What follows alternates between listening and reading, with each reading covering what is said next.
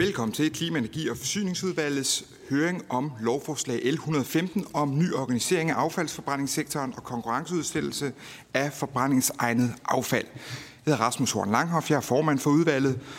Lovforslaget L115, som det handler om i dag, blev førstebehandlet den 3. maj og er på nuværende tidspunkt henvist til Klima-, Energi- og Forsyningsudvalget. Udvalget har allerede før fremsættelsen afholdt en høring om samme lovforslag, men der har også været en efterspørgsel og interesse i udvalget efter mere viden, blandt andet om de økonomiske konsekvenser ved lovforslaget. Og derfor har udvalget i dag indkaldt en række eksperter, og jeg vil gerne byde velkommen til vores panel, der er her til venstre for mig, der består af Henrik Kærgaard og Maria øh, Hindhede, begge afdelingschefer i Klima-, Energi- og Forsyningsministeriet, Karin Klitgaard, der er underdirektør i Dansk Industri, og Torben Torø Pedersen, der er konkurrenceøkonom og partner i Brun og Jejle, og til sidst Stine Johansen, der er direktør i Kommunernes Landsforening. Velkommen til, og tak fordi I på rekordtid, som det har været, og banke denne høring op, har afsat øh, tid til at komme øh, og gøre os klogere i dag og deltage i den her eksperthøring. Det sætter vi alle sammen meget pris på. Også velkommen til tilhørende her i lokale, og til alle jer derude, der lytter med bag skærmene. Og så selvfølgelig også øh, velkommen til folketingsmedlemmerne, der sidder i Klima-, Energi- og Forsyningsudvalget, og de to udvalg, som vi også har inviteret med til øh, høring her, nemlig øh, Føde, Miljø- og Fødevareudvalget og Indrigsudvalget. Vi har også kolleger, øh, der deltager via Teams, udover de folketingsmedlemmer, I ser, der sidder øh, foran her. Så har vi også Semia Navarre, Malte Larsen og Morten Messerschmidt og Mone Jul med på Teams derude. Øh, hvis i derude I øh, ønsker at stille spørgsmål, så skal I huske øh, at tænde skærmen og øh, selvfølgelig mikrofonen, så øh, vi kan se, hvem der er derude, og øh, vi kan høre spørgsmålene. Og det gælder også alle os andre. Vi bruger mikrofon undervejs, sådan så folk har en mulighed for at kunne lytte med derude også. Der er også 10 minutter til hver oplæg, og efterfølgende så vil udvalgenes medlemmer få mulighed for at stille spørgsmål og komme med kommentarer under de to spørgerunder. Jeg skal nævne lige til start med, at det vil være muligt at stille tekniske spørgsmål for så vidt angår lovforslaget til embedsmændene her i panelet for Klima, Energi og Forsyningsministeriet. Det er aftalt, at de øh, går de er nødt til at gå øh, kl. 9.45, så det vil sige, inden vi slutter første spørgerunde, så derfor så starter vi, organiserer vi det på den måde, at de, dem, de medlemmer, der har spørgsmål til ministeriet, at de altså kommer i første række. Men først vil jeg give ordet til Klima-, Energi- og Forsyningsministeriet, og jeg forstår det sådan, at I deler mikrofonen og deler ordet. Værsgo. Tak. Ja, yes. Ja, øh, men tak for ordet. Og øh, vi har delt øh, opgaven imellem os og prøvet at løbe lidt hurtigt igennem. Øh, men jeg vil sige noget om konsekvensvurderingerne, monitorering og pulje til strandede omkostninger. Og så vil Marie sige noget om vurdering af øh, ekspropriation. Øh, yes. Men helt overordnet er det sådan i dag, at, øh, at for, forbrændingssektoren den er, det er en reguleret sektor, det er et reguleret monopol, øh, som gør, at de har mulighed for at overvælte øh, omkostninger i, øh, i priserne. Øhm, og, og ændringen her, det er så, at de bliver konkurrenceudsat, øh, og dermed så bliver det øh, markedet, der fastsætter priserne, det vil sige øh, den, øh, den, øh, den europæiske affaldspris, og så også øh, varmeprisloftet, øh, som, øh, som bliver, bliver indført. Øh, og det vi så har gjort øh, i, øh, i metoden, det er, at vi har, øh, vi har kigget på, på anlæggenes omkostninger, deres reinvesteringsbehov, øh, Øh, deres øh, restgæld, øh, og på den baggrund lavet en, en, en udbudskurve.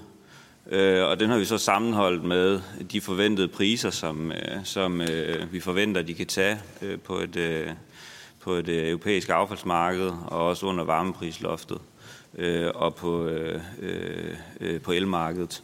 Og, øh, og når vi sammenholder de øh, ting, øh, så er der nogle anlæg, der, øh, der ikke øh, vurderes at kunne øh, konkurrere. Øh, og det betyder, at der vil være nogle, øh, noget kapacitet, som, øh, som, vil, øh, som vil lukke ned, øh, ud fra de vurderinger, vi har lavet. Øh, vi har fremlagt alle øh, vores antagelser i et som også er oversendt til, til kæfudvalget, som, øh, som alle så også kan, kan dykke ned i, og, og vi vil selvfølgelig gerne svare uddybende på, på, øh, hvis der skulle være spørgsmål til det. Der er lagt nogle øh, antagelser ind. Øh, for det første, at øh, anlæggene de øh, agerer på et internationalt marked, så det vil sige, at de er, de er pristager. øh, øh, affald forbrændes øh, der, hvor øh, øh det er billigst. Det vil sige, at øh, vi antager også, at, øh, at, øh, at man forbrænder dansk affald først, øh, for udenlandsk affald på grund af transportomkostningerne. Øh, Ja, og så, så er der jo så også øh, øh, antaget, at man, øh, man lukker ned, når der er et tab. Øh, og, øh, øh, og også at danske anlæg vil importere, øh, hvis det er rentabelt. Og, øh, og der er det jo i henhold til EU-reglerne ikke muligt at, at, øh, at lave et importforbud. Øhm, og den her slide viser så vores, øh, vores vurdering af, af effekterne på, øh, på kapaciteten. Øh, den øverste linje, det er en effektvurdering øh, uden konkurrenceudsættelse, øh, som viser en relativt flad udvikling øh, i, øh, i øh, affaldskapaciteten. Øh, den næste øh, linje, den viser, hvordan øh, vurderingen var øh, i øh, KF22, altså klimaplanen, som blev lagt ind der i klimafremskrivningen. Øh, den røde øh, linje viser så effektvurderingen med en konkurrenceudsættelse. Øh, og, øh, øh, og så kan man også se, hvordan udviklingen i mængderne øh, øh forventes øh, at udvikle sig med den stiplede linje. Og det man kan se, det er, at der, der med konkurrenceudsættelsen, øh, Øh, altså som er den røde linje, vil ske en løbende kapacitetstilpasning øh, frem mod øh, øh 34, hvor, hvor linjen så krydser øh, den stiplede linje, hvor der vil være en fuld kapacitetstilpasning øh, ud fra de øh, vurderinger, vi har lavet af, øh, af anlæggenes øh, omkostninger og forventninger til forventede indtægter. Øh, og det giver så en, øh, en forventet CO2-reduktion i 2030 på 0,6 millioner tons, øh, hvilket også øh, svarer til, til forventningerne i klimaplanen, øh, og øh, også en effekt i 25 på 0,3 millioner tons. Yes.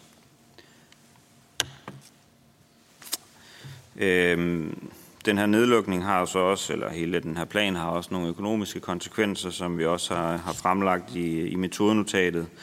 Øhm, der er en effekt på statskassen i form af øh, afgiftstab, øh, som, øh, øh, øh, som staten så ikke får ind i kassen, øh, når, øh, når de her anlæg de, øh, de lukker ned. Øhm, og så er der en effekt på de kommunale kasser øh, i form af, af nogle løbende nettounderskud på forbrændingsanlæggene, øh, øh, øh fordi de ikke kan vedligeholde deres restgæld og også nogle øh, strandede omkostninger på de anlæg, der, der lukker ned.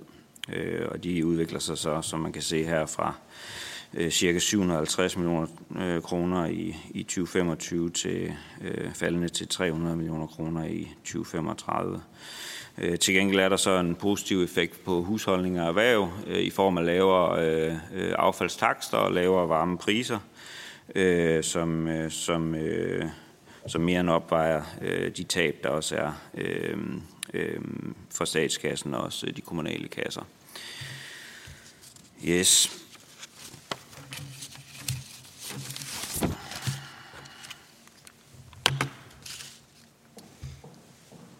Skulle gerne skifte der. Ja. Øh, der blev også besluttet at i gang sætte en monitorering af udviklingen i kapaciteten øh, for at øh, løbende følge med i, at, øh, at den her plan også har de effekter, som man øh, øh, som, som vi vurderede og som øh, I politisk øh, ønskede. Øh, og, øh, og i 2024 der vender vi tilbage øh, til forligskredsen med en opfølgning på den første monitorering. Øh, og, og der, er det, øh, der følger det så også af aftalen, at hvis kapacitetsudviklingen ikke udvikler sig i takt med affaldsmængderne, så kan forligskredsen tage stilling til, om der er behov for yderligere tiltag, øh, som for eksempel en afgift på, på forbrænding. Øh, og der er også i gang sat en analyse af afgifterne på affaldsområdet, som forventes færdig i 24. Øh, og det er jo for at håndtere også, at øh, der er jo selvfølgelig en usikkerhed forbundet med øh, effekterne af, øh, af en konkurrenceudsættelse. Øh, og den usikkerhed er så søgt håndteret ved, at, at man løbende monitorerer og også vender tilbage i forligskredsen for at vurdere, om der er behov for supplerende tiltag. Øh, der blev også afsat en pulje til, til strandede omkostninger på i alt 200 øh, millioner kroner. Øh, og, øh, og det følger af aftalen, at øh, øh, det skal ske til afvikling, øh, eller efter afvikling af et forbrændingsanlæg, øh, og man kan for dækning for et tab på øh, op til 70 procent. Øh, og viser det sig så, at puljen ikke er tilstrækkelig, øh, så, øh, så indkaldes aftalekredsen til, en, til at drøfte en forøgelse af, af puljen. Øh, puljen den blev øh, fastsat øh, øh, ud fra øh, en analyse, som blev lavet i 2017, da man indgik planen, øh, hvor man vurderede øh, de strandede omkostninger som følge af øh, en konkurrenceudsættelse isoleret set. Øh, det, øh, det, øh, det blev så også fremlagt i forligskredsen øh, bag, bag, aftale, bag aftalen. Og, øh, øh, og der blev også øh, nævnt, at, at, øh, at, det, at der, der vil være et fald i affaldsmængderne øh, frem mod, øh, som følge af den her plan, som følge af hele aftalen, øh, og det kunne øge de strandede omkostninger. Øh, og det er også det, vi kan se i tallene her. Øh, Omvendt så, øh, så følger det også øh, af, øh, at den nuværende regulering at kommunerne og anlæggene også har haft øh, rigtig gode muligheder for at afvikle på deres gæld øh, løbende siden øh, den her aftale blev indgået i 2020. Øh, og Øh, derfor, som følge af den hvad kan man sige, usikkerhed om, hvad bliver de strandede omkostninger så, så aftaler man, at man vil genbesøge spørgsmålet, når øh, det bliver aktuelt, øh, når man kender den faktiske kapacitetstilpasning. Så igen så er der tale om, at man i aftalen har håndteret en usikkerhed ved at, vende tilbage, når man kender de præcise tal. og den sidste slide viser så, at det her det er usikkert. Vi har lavet nogle følsomhedsvurderinger, som også øh, kan findes i, øh, i metodenotatet. Øh, og øh, I må lige prikke mig, hvis, øh, hvis det vil være tid til, at jeg skal give ordet til Marie. Men, men, øh, men, øh, men det kan I, I kan jo læse ned i det her, ikke? men det man kan se, det er, at det er jo, ret, det er jo følsomt i forhold til, hvad er det for en importpris, øh, øh, man kan tage. Vi har lagt 480 ind, så vidt jeg lige husker. Øh, og øh, hvis, øh, hvis importprisen er lavere, jamen, så vil kapacitetstilpasningen være større. Øh, og lige sådan, hvis den er højere, så vil den være mindre. Og tilsvarende med VE-prisloftet, der er vi lagt 70 ind, øh, øh, men det kan også ende anderledes, øh, og så videre. Så, øh, så det er usikre tal, øh, og, øh, og det illustrerer de her øh, følsomhedsvurderinger også. Ja, og så vil jeg sige noget om ekspropriation. Og øh, vi har modtaget to henvendelser i ministeriet. Øh, som dels er fra øh, en øh, professor, øh, som har lavet et notat, professor Michael Hansen Jensen, og øh, en henvendelse fra borgmesterne bag ejerkommunerne til Nordfors. Øh, først og fremmest så vil jeg sige, at øh, de henvendelser øh, ikke har givet anledning til, at ministeriet har ændret på øh, vores vurdering af, at gennemførelsen af konkurrenceudsættelsen øh, skulle indebære ekspropriation øh, omfattet af grundloven. Lidt til baggrund i forbindelse med det lovforberedende arbejde, der påpegede branchen, at der kunne være et spørgsmål omkring ekspropriation, og det gav anledning til, at Energistyrelsen tilbage i december 2021 øh, fik lavet et notat af kammeradvokaten øh, om spørgsmålet om ekspropriation. Og kammeradvokaten konkluderede, at gennemførelsen af en ordning med øh, dels selskabsgørelse af kommunale affaldsforbrændingsanlæg og dels øh, konkurrenceudsættelse af området for forbrændingsegnet affald, det udgør ikke et ekspropriativt indgreb. I forhold til øh, notatet fra professoren øh, her fra den 27. april, øh, så er øh, professoren enig i vurderingen af, at lovforslaget er udtryk for en generel regulering. Øh, der er altså ikke øh, tale om, at, der generelt, øh, at det generelt indebærer ekspropriation. Professoren peger på to øh, situationer i lovforslagets udkast, øh, som han vurderer, at vi kunne ramme forbrændingsanlæggene så intensivt, at der kunne for de konkrete anlæg øh, blive tale om ekspropriation. For det første, hvis anlægget ikke selskabsudskilles, og kommunen derfor er nødt til at lukke øh, anlægget og realisere et stort tab, fordi anlægget ikke kan øh, sælges eller bruges til andre formål. Øh, og for det andet, hvis selskabsudskillelsen kun kan finde sted, hvis øh, kommunen yder en betydelig gældseftergivelse. Det er vores forståelse i ministeriet, at professoren har forholdt sig til øh, lovforslaget, den version, der har været i høring, og altså ikke det endelige fremsatte lovforslag. Og vi vurderer de to situationer som professoren påpeger, er håndteret inden lovforslagets fremsættelse, fordi vi i høringen øh, netop bliver opmærksom på, at anlæg ikke efter selskabsloven øh, kan selskabsgøre, hvis der er en negativ egenkapital, altså hvis gælden i anlægget overstiger de aktiver, der, der er. Øh, derfor blev lovforslaget justeret mellem høringen og fremsættelsen, så der nu gives mulighed for, at fristen for selskabsgørelsen kan forlænges, øh, hvis det er umuligt for en kommune at selskabsudskille øh, som følge af reglerne i selskabsloven.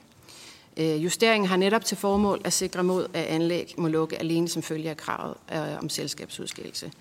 Det er altså ikke hensigten med lovforslaget, at kommuner skal eftergive gæld, øh, som et anlæg har til sin egen kommune, for at kunne få øh, denne her fristforlængelse, som der gives mulighed for. Og det er altså vores vurdering i ministeriet, at vi med de justeringer, der er lavet efter høringen, dermed øh, får håndteret de situationer, som, øh, som professoren påpeger. Øhm, det andet er en henvendelse, vi har fået fra borgmesterne fra ejerkommunerne bag øh, Nordfors, øh, som øh, påpeger, at de ser sig nødsaget til at rejse en, en sag om ekspropriation.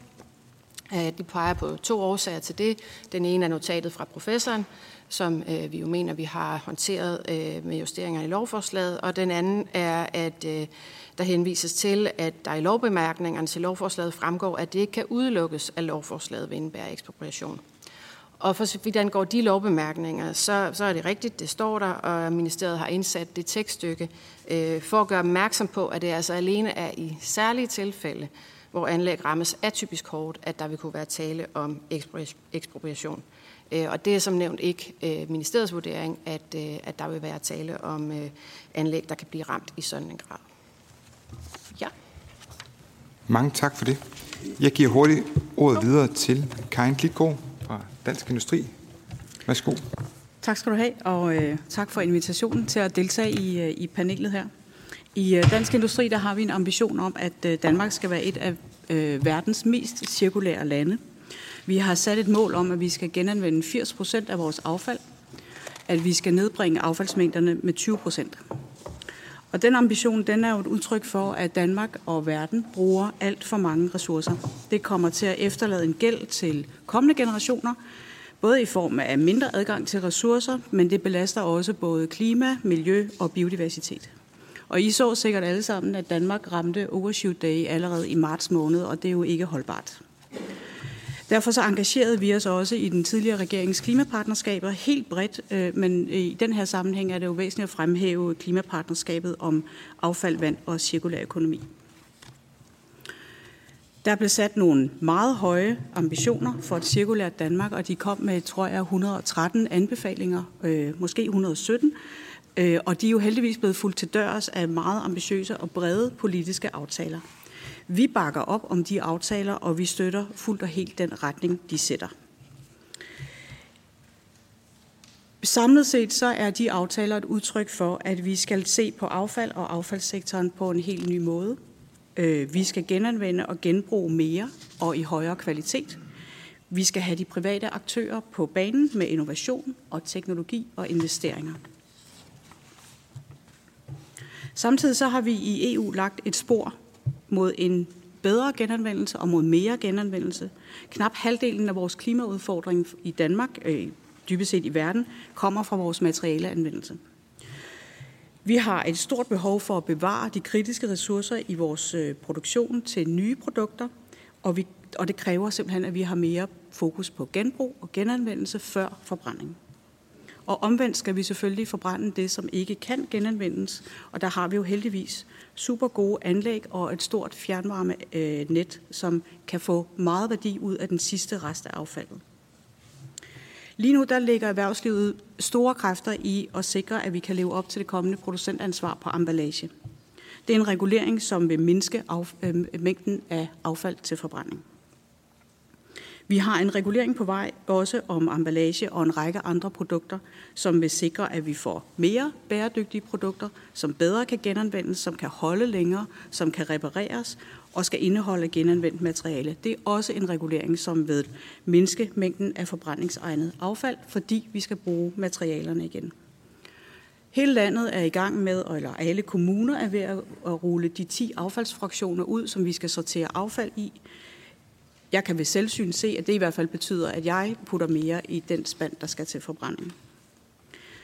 Samlet set så kommer de her krav til produkter til at betyde, at vi får mere affald til forbrænding. Og derfor så giver det næsten også sig selv, at vi bliver nødt til at reducere den kapacitet, vi har i Danmark. Vi kan også kigge på de kommende krav til forbrændingssektoren selv. Industrial Emissions-direktivet, som typisk bliver oversat til miljøgodkendelser i Danmark, kommer til at stille nogle meget skarpe krav, og der vil sikkert også være anlæg, som oplever, at det er et niveau, som det ikke kan betale sig at investere i og skulle leve op til. Hvis jeg så skal vende mig imod øh, selve lovforslaget, så indledningsvis så støtter vi den intention og den hensigt, der er med lovforslaget. Vi skal have reduceret vores kapacitet til et niveau, der matcher det danske behov. Det har været en ambition øh, de sidste 20 år, tror jeg, og i den henseende har den hidtidige regulering ikke virket. Kapaciteten er for stor. Den er også ekstremt skævt fordelt på tværs af landet. Øh, sådan hvis vi schusser lidt i træskolængder, så tænker vi, at kapaciteten omkring øh, hovedstaden, den er formentlig øh, stor nok til at kunne dække den, det samlede behov for Danmark, for hele Danmark, om, for, og inden for nogle få år. Og det er selvfølgelig ikke specielt holdbart. Hvis vi skal tænke på sammenhængen til genbrug og genanvendelse, så kan vi se, øh, baseret på den, de tidligere erfaringer med overkapacitet, at når ovnene er tomme, så bliver de sultne, og så vil de gerne have affald. Og det betyder simpelthen, at der er mindre affald til genanvendelse, og derfor igen, vi skal ikke have en overkapacitet i Danmark. Det er simpelthen ikke holdbart. Nu er det især økonomien øh, omkring gen, øh, garantistillelse, risiko for konkurs og strandede omkostninger, der har været i fokus. Inden jeg dykker lidt ned i det, øh, så lad mig lige nævne to ting. Øh, der er mange tidligere kortlægninger af den her sektor, som viser, at der er et effektiviseringspotentiale på mellem 400 og 600 millioner kroner om året. Det er dog trods alt noget at komme efter. Jeg vil også pege på, at sektoren selv har peget på, at der er et betydeligt efterspørgsel efter forbrænding på det europæiske affaldsmarked og en betalingsvillighed, som er væsentlig over de eksisterende danske forbrændingspriser. Vi har altså en tiltrækningskraft. Vi kan også pege på, at øh, vi forventer, og det gør sektoren også selv, at øh, når de europæiske forbrændingsanlæg bliver omfattet af et CO2-kvotesystem, så vil betalingsvilligheden stige. Og vi er, fordi vi har et udbygget, veludbygget fjernvarmenet, en god mulighed for at opnå en attraktiv indtægt ved varmeproduktionen, så er vi også et attraktivt sted at drive affaldsforbrænding. Og vi vurderer, at der er en høj konkurrencedygtighed i forhold til det europæiske marked. Vi har ingenting imod, at vi importerer affald til forbrænding, når vi, så vi får udnyttet den kapacitet, vi har, også når den er reduceret øh, om nogle år. Det er svært, i hvert fald set fra vores stol, at se ind i den, øh, i den konkrete økonomi omkring forbrændingsanlæggene. Og jeg synes også, at øh, følsomhedsanalyserne viser jo, at det er svært at, at se ud i fremtiden. Øh, vi kan have svært ved at se, hvad der er kerneaktivitet, hvad der er andre aktiviteter. Når vi kigger på fordelingen af strandede omkostninger mellem staten og kommunerne, så er det foreslået jo for at sikre et øh, godt incitament til at fortsætte med at have en god drift af eksisterende anlæg, også selvom de eventuelt skal lukke. Og tidligere undersøgelser har vist, at der er forskellige omkostninger ved at drive anlæggene, alt efter om vi driver det billigst muligt frem mod en eventuel lukning, eller om det skal vedligeholdes og udbygges, for eksempel med CO2-fangst. Derfor har vi lidt svært ved at se argumentet om, at forbrændingsanlæggene skulle gå konkurs. Og det er klart, at der kan være enkelte anlæg, øh, som har en meget stor gæld, fordi der er rigtig mange øh, uforudsete, øh, øh, hvad kan man sige, øh, der er mange forudsætninger, som påvirker selvfølgelig øh, omkostningerne over en længere årrække. Men, men, øh, men der er jo også lagt op til i øh, den præsentation, der kom lige før, at det skal man kigge på igen. Men, men dybest set tænker vi ikke, at en fuld kompensation i forhold til strandede omkostninger er den rigtige løsning. Og hvis jeg må drive erfaringerne fra nogle andre områder ind, så kan man sige, at vandsektoren var jo igennem en øh, øvelse for nogle år siden, og der har jo vist sig et, et ret stort effektiviseringspotentiale, når man begynder at kigge ind på de enkelte anlæg.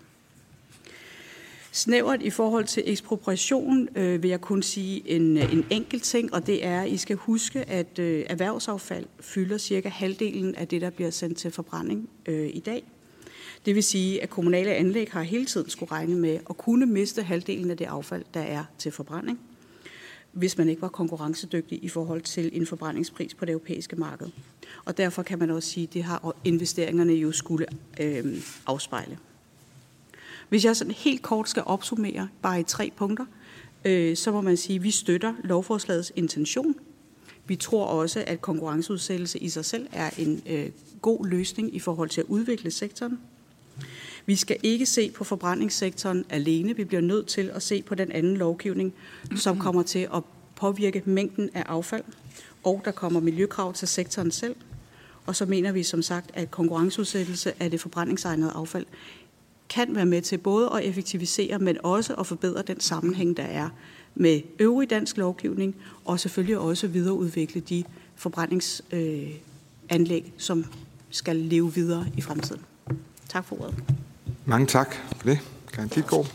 Nu er der mulighed for at stille spørgsmål, og simpelthen for at udnytte hinandens tid bedst muligt, så starter vi med spørgsmål til ministeriet, og det er altså af teknisk karakter. Og de første spørger der på, det er Søren Ikke og Therese Skavinius. Skal vi tage et par spørgsmål, og så øh, kan I skrible ned og finde ud af, hvem der svarer på hvad. Men Søren, værsgo. Du har ja, tak. Øh, Øh, jeg har spurgt til om øh, 25 notitser, som er tilfældet forliskredsen, forligskredsen, om de kunne blive offentliggjort. Det har jeg ikke fået svar på endnu. Nu bliver der så øh, nævnt, at der er et baggrundsnotat, som er blevet sendt over til KEF-udvalget. Er det ikke korrekt, at det materiale ikke har været tilgængeligt under den offentlige høring? Og det mener jeg sådan set er meget relevant, fordi hvis man kigger på lovforslaget, så er det jo utrolig kortfattet øh, under punkt 7 og 8 omkring de klimamæssige konsekvenser omkring natur- og øh, miljøkonsekvenser af lovforslaget. Så jeg mener sådan set øh, ikke, at hvis det ikke har været tilgængeligt, det materiale, så man ikke kunne holde et ordentligt høring om det. Og det er jo lidt spøjs, når der står at en konklusion om, at man forventer, at øh, det her lovforslag vil, øh, vil reducere øh, den mængde af importeret affald. Altså, hvordan kan vi en ordentlig debat om det, hvis det er sådan, at offentligheden ikke har det materiale, der gør, at man kan øh, diskutere det ordentligt? Jeg synes, at øh, I gerne må tage med til ministeriet, at vi øh, hurtigst muligt skal have alt baggrundsmateriale lagt frem. Altså, hvordan skal vi ellers kunne forholde os til et lovforslag her? Øh, så har jeg et spørgsmål omkring det med garantiprovision, for der er blevet lusket ind her, at, øh, at den garantiprovision, som kommunerne øh, giver til fjernvarmen, at det bliver ændret. Hvorfor tages det ind i det her lovforslag, når det sådan set intet har med affaldsaftalen at gøre?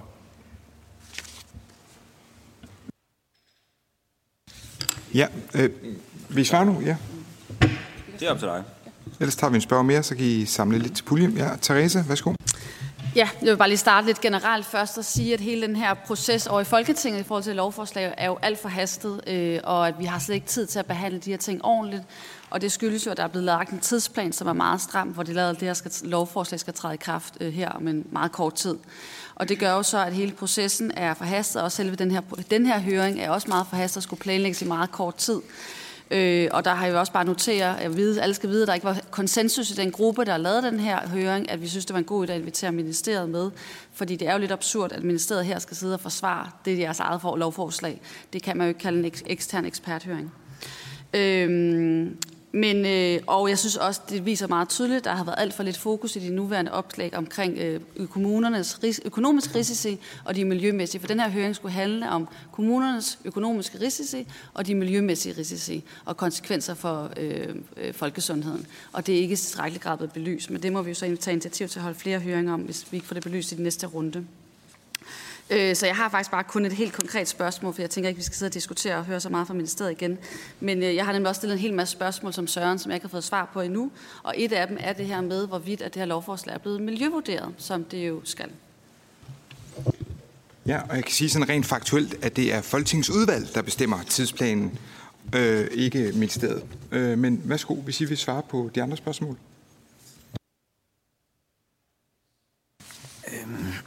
Altså, vi har jo, ja, vi har, vi har lavet nogle notitser til forligskredsen, hvorvidt de, øh, de kan blive øh, udleveret til, til Folketinget. Det, det skal jeg jo høre øh, min minister om.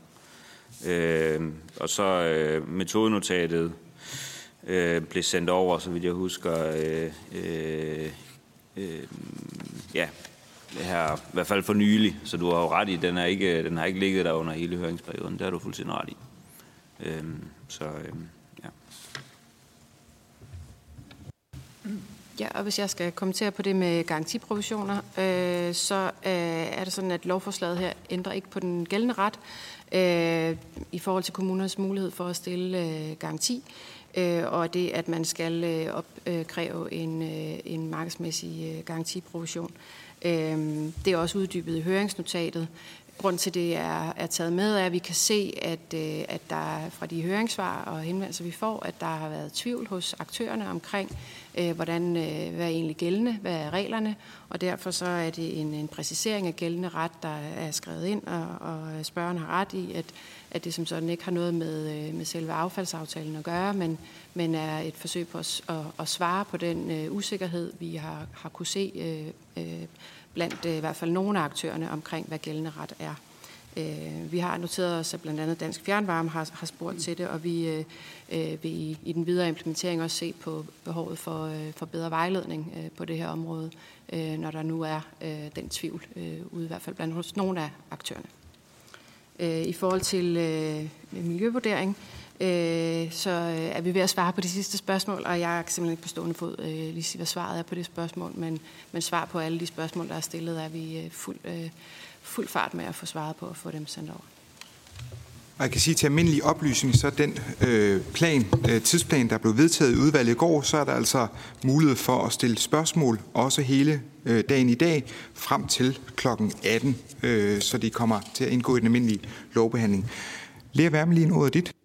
Ja, tak for det, og tak for at stille op også øh, med kort varsel. Vi har jo kun en interesse i fra Socialdemokratiets side i hvert fald, at der både er fuld gennemsigtighed og også mulighed for at dykke ned i nogle af de bekymringspunkter, der er. Og det er klart, jeg tror også, der har fuldt det her, øh, både lovforslag, men jo sådan set også den klimaaftale, det bygger på, som jo går langt tilbage, helt tilbage til 2020. Så efterhånden nogle år siden, hvor der er blevet arbejdet med det her. Derfor er det jo måske ikke helt så hastende karakter, som, som det lige kan virke på, på de indlæg, der har været. Øh, men det, jeg godt kunne tænke mig at spørge ind til, som i hvert fald har været min... Øh, min øh, opgave, synes jeg også, at have dialog med nogle af de kommuner, der er bekymrede, og hvor vi jo også har fået en række høringssvar. Og der har vi jo selv dialog med dem. Men det, jeg godt kunne tænke mig bare lige at få uddybet i forhold til ministeriets øh, indlæg, det er jo, at I har været inde øh, og kigge på hver enkelt anlæg, kan man sige. Fordi noget af det, som nu havde vi øh, borgmestrene fra ejerkommunerne i forhold til Nordfors øh, på deposition i udvalget i går, og de var bekymrede for, at man ikke havde rigtig forholde sig til de enkelte anlæg. Altså det var en mere generel betragtning, øh, så, så hvis I bare kunne uddybe den del med, at der er altså ikke nogen anlæg, der er blevet overset, eller det er ikke fordi, I ikke har forholdt jer til de enkelte anlæg. Øh, det var jo deres store bekymring i forhold til også den næste del, nemlig spørgsmål omkring ekspropriation, som også går igen, når man taler med kommunerne, står bekymring omkring, skal kommunekasserne holde for på noget her, og det forstår man jo godt, de skal levere mange gode ting til det her samfund. Så Øh, det, som mange kommuner øh, i hvert fald har påpeget også over for mig, har været den her øh, bemærkning i lovforslaget om, at det altid er en konkret individuel vurdering. Og det er jo sådan lidt en standardbemærkning i lovforslag, lovforslaget, hvis man har behandlet mange af dem. Men, men ja, så, ja, så det, jeg i virkeligheden godt kunne tænke mig at få bekræftet, det er, ministeriets vurdering er, at der ikke er tale om ekspropriation, og det, at der står den klamamse med, det er en individuel vurdering, det ændrer ikke på, at I efter at have været inde og kigge på hver enkelt anlæg, og med de justeringer, der er lavet efterhøring, ikke vurderer, at der vil være nogen anlæg, der som udgangspunkt vil være omfattet af ekspropriation. Det vil jeg bare gerne lige have, have, have bekræftet. Og så til øh, Dansk Industri også tak, fordi I vil stille op. Øh, man kan sige, udover hele den miljømæssige del omkring genbrug og genanvendelse, så grunden til, at I sidder her og er interesseret i det og har lavet anbefalinger på det, det er jo hele den der materiale del.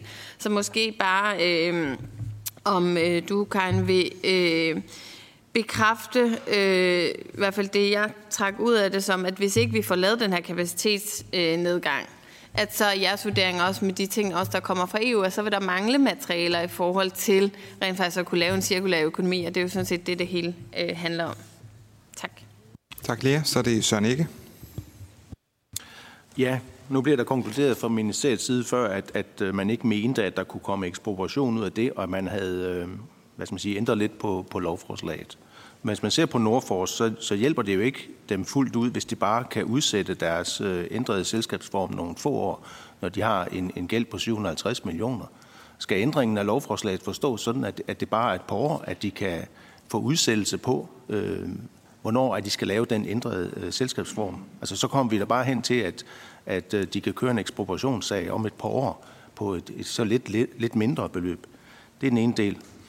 Så den anden del omkring, øh, hvad det er for nogle priser, der vil, der vil være for at afbrænde øh, affald fremadrettet, der, der øh, nævnte Henrik Kjærgaard, at, at det vil være de europæiske priser, der kommer til at præge det.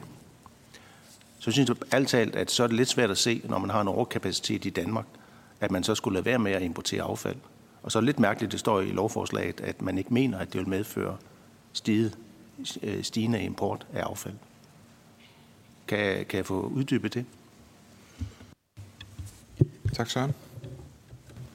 Ja, øh, i forhold til øh, Lea Wermelins spørgsmål, øh, i forhold til at se på, på de enkelte anlæg, det er korrekt i forhold til metoden, øh, i forhold til den øh, økonomiske vurdering og øh, altså vurdering af, at der vil være anlæg, der lukker. Der er det rigtigt, vi har været inde og kigge på, på alle anlæggene, de er så at sige med alle sammen i, i øh, modellen. Øh, I forhold til spørgsmål om ekspropriation, jeg kan bekræfte, altså det er det er jo en standardformulering for så vidt, at, at vi ikke på forhånd kan udelukke, at der kan være øh, anlæg, som bliver øh, atypisk hårdt ramt, øh, og det er ikke vores vurdering. Øh, vi har ikke været inde og lave en ekspropriationsvurdering på hvert enkelt anlæg, øh, men, men det er vores vurdering, at, øh, at reglerne med de justeringer, der er lavet, øh, vil, øh, at der ikke vil være nogen, der, der bliver ramt på den måde, men i sidste ende, det er jo igen ja, er op til en, en konkret vurdering, og, og kan også, øh, øh, jo, øh, hvis ikke man kan blive enige om det, øh, være et spørgsmål, der kan være inde med at skulle afgøres af domstolene. Øh, til Søren Ægge i forhold til ekspropriation. Øh, ja, altså tanken er jo, at med at få en fristudsættelse, så har man nogle, øh, noget ekstra tid til at, øh, at få øh, rettet op på økonomien, sådan så der bliver mulighed for at kunne, kunne selskabsudskille øh, også i henhold til, til selskabsloven. Øh, hvor lang tid det er, man får, vil være øh, genstand for en konkret vurdering, øh, men, men det er den mulighed, der bliver skabt med, med den ændring, der er lavet i lovforslaget, altså at man kan øh, Øh, få øh, i særlige tilfælde øh, en fristudsættelse. øh, ja, jeg ved ikke, om du vil sige noget om dem priser, Henrik? Øh, ja. Tak for det, Rasmus. Øh, det med importen. Øh, altså, når vi sammenligner sektorens omkostninger øh, med de indtægter, som vi forventer, de kan få, så er, der nogle, så er der noget kapacitet, der ikke kan konkurrere. Og den kapacitet falder ud. Og dermed så kommer der til at ske en kapacitetstilpasning, som i højere grad svarer til de danske mængder, hvilket vil reducere importen. Så det, det er den vurdering, vi har lavet. Tak for det. Karin, der var også et spørgsmål til dig. Er det i orden, at vi puljer det, hvis du skriver ned, og så får Lea svar på det yes. lidt senere? Øh, der er flere spørgsmål på. Der er Mona Jul. Øh, Mona, øh, du er på Teams. Vi vil gerne lige se billede af dig, så vi kan se, at du er hvem Du udgiver. det. Den var god nok. Godt. Mona, hvis du har tændt for mikrofonen, så kan du stille spørgsmål nu her. Og Mona, vi starter med øh, spørgsmål til ministeriet. Værsgo. Det lyder godt. Tusind tak. Tak fordi I stiller op her på denne sag. Jeg har lige behov for at starte med at sige, at øh, hele formålet med, øh, med det her lovforslag handler jo om, at vi skal reducere noget CO2-udledning, og derfor er det selvfølgelig det, det, øh, det, vi skal fokusere kræfterne på. Men det er klart, med den, øh, med den udmyndning i, øh, i den aftale, vi har lavet her, der også handler om, at der er nogen, der skal øh, der skal væk, øh, at der, vi skal konkurrenceudsætte mere, hvilket vi synes er positivt for konservativ side, så er vi også nødt til at kigge på de økonomiske konsekvenser, det får for kommunerne. Og det er egentlig de to steder, hvor jeg synes, at vi, øh, vi har en alvorlig udfordring med det her lovforslag. Så jeg har behov for at spørge, øh, hvad er risikoen ved at udsætte det her lovforslag, til vi har styr på den økonomiske del, og til vi har styr på, og tillid til, at det ministeriet siger i forhold til klimareduktioner, faktisk holder vand. Og når jeg tillader mig at sige det sådan, så er det jo fordi, vi kan ikke få det bekræftet hverken af Klimarådet, Concito eller andre organisationer, at der skulle være en klimareduktion. Jeg ønsker, at der skal være tillid til ministeriet, men jeg er også nødt til at sige, at ministeriet jo så også skal have tillid til, at vi er øh, bekymrede for, øh, at der er så massiv kritik af de beregninger, der er. Så det er jo chancen nu for at øh, få, øh, få tilliden tilbage. Så det er mit spørgsmål. Tak. Tak, Mona. Så er det øh, Teresa Skavinius. Værsgo. Øh, jeg synes, det er et rigtig godt spørgsmål, som Mona stiller så vil jeg gerne øh, hvad hedder det, stille mig bag også. Og så er det bare et spørgsmål igen i forhold til miljøvurdering. Altså, der er jo netop i øh, lovforslaget meget få linjer om øh, miljø, så jeg tænker, at øh, det ikke er blevet miljøvurderet. Så kan I ikke bare bekræfte, at det er det ikke blevet, og så hvorvidt, at det øh, er noget, der egentlig kan bremse lovforslaget, for det skal det vel først blive. Og så er vi tilbage til Monas pointe. Hvad med, at vi udskyder processen, så når der faktisk er tid til, at vi får styr på alle tingene.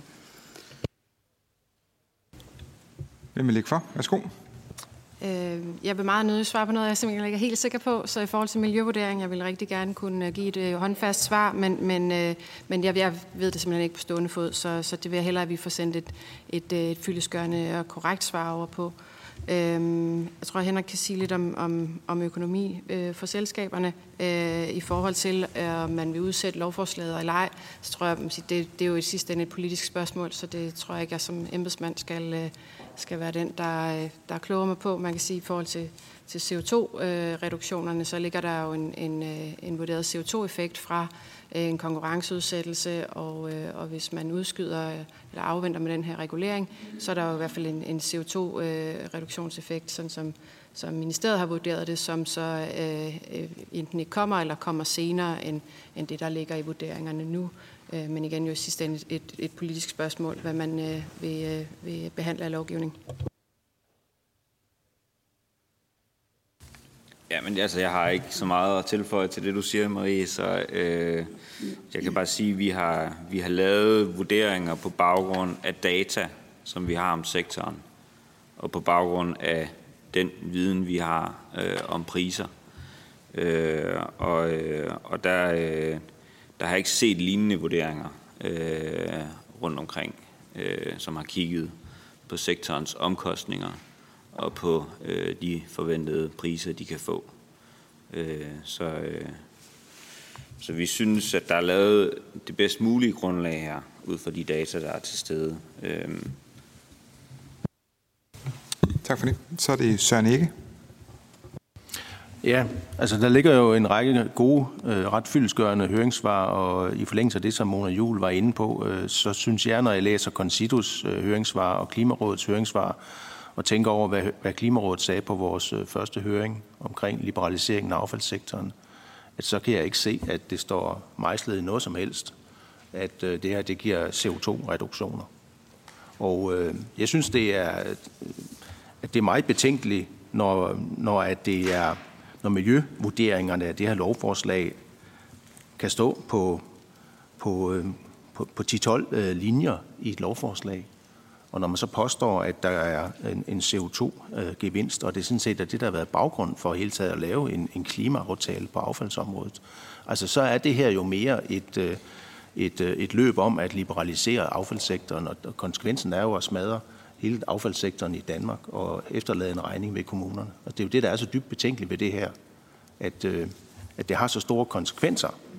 Og hvad nu hvis vi ender der med, at det er stigende øh, affaldsimport, der bliver konsekvenserne af det? Altså det er jo miljøgodkendte anlæg, vi har stået den derude. Øh, hvis de mister noget affald i Danmark, jamen så kan man jo importere. Og så får vi at vide, at det er de europæiske priser, der kommer til at, at være styrende for det, og som så har højere priser i Europa, på at, at affaldsforbrænde, øh, øh, jamen øh, hvorfor skulle der ikke være sådan nogen anlæg, der er dygtige til at organisere og få importeret det affald? Altså, det er så diffus det her, at øh, jeg synes, øh, Monas, øh, hvad skal man sige, anbefaling af at få, øh, få udsat det her lovforslag, sådan set er en, en god konklusion på sagen. Tak for det, Søren. Så er det Therese Skavinius. Værsgo. Ja, og det vil jeg bare supplere med netop, øh, og jeg synes ikke, der blev svaret på det rigtig gode spørgsmål om, hvad er konsekvenserne ved, at vi skubber tidsplanen? For der er jo ikke noget, der er forhastet her. Det er, altså det her, den type her af ændringer af vores samfund har man jo virkelig behov for at have grundig øh, undersøgelse af, og den store usikkerhed, som jeg kan høre, at ministeriet godt kan acceptere, at vi jo mange andre, der ikke kan acceptere, fordi vi vil gerne have belyst den store usikkerhed, sådan at den er mindre, så vi faktisk ved, hvad er det, vi øh, siger ja eller nej til. Fordi det er jo helt fair, at man synes, at man liberaliserer den her sektor, og det øh, kan der være nogle effektiviseringspotentialer i.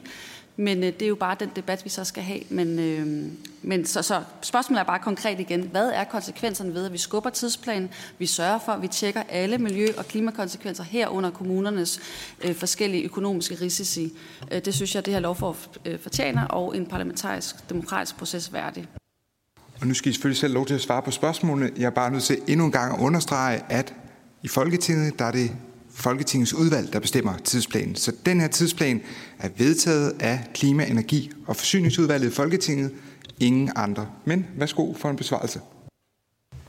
Ja, man kan sige, øh, det faglige øh, svar til det vil være, at øh, øh igen, altså øh, det er politisk spørgsmål, hvad man vil øh, behandle af lovgivning, øh, men i forhold til effekterne af, af lovforslaget, som, øh, som vi har øh, øh, beregnet dem, øh, så er der en, øh, en CO2-reduktionsgevinst øh, ved det her, øh, som kommer af, at der er kapacitet, øh, der, øh, der lukker, at der er nogle anlæg, der ikke kan konkurrere, og vi kommer til at forbrænde øh, mindre øh, i Danmark.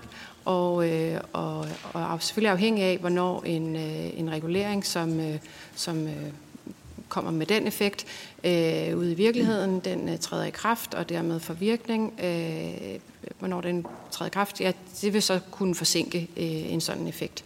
Øh, og præcis hvor lidt og hvor meget, det vil selvfølgelig komme an på, øh, hvad det så er for en, en tidsplan og tidshorisont, man, øh, man vil lægge ind. Tak for det. Og vi nærmer os lige tiden, hvor I skal ud af døren og videre øh, til andre opgaver. Øh, vi har tre spørger på. Hvis vi gør det, hvis vi gør det hurtigt, så, så når vi det hele. Først Lea Wermelin Simone Mona Jul, og så Søren Ikke. Så kort og præcist. Godt, jamen jeg kan gøre det ultra kort. Jeg vil sådan set bare øh, øh, også øh, lige få sagt, at det er jo klart, at jeres opgave her jo kommer og fortælle om den faglige del, og så må vi andre jo tage den politiske del i forhold til aftaler, hvornår og hvordan vi vil lave øh, lovgivning. Øh, men, men jeg vil sige, øh, det at der er den... Øh, klima, manglende klimaeffekt. Det er jo det, jeg hører jer sige fra, fra ministeriet.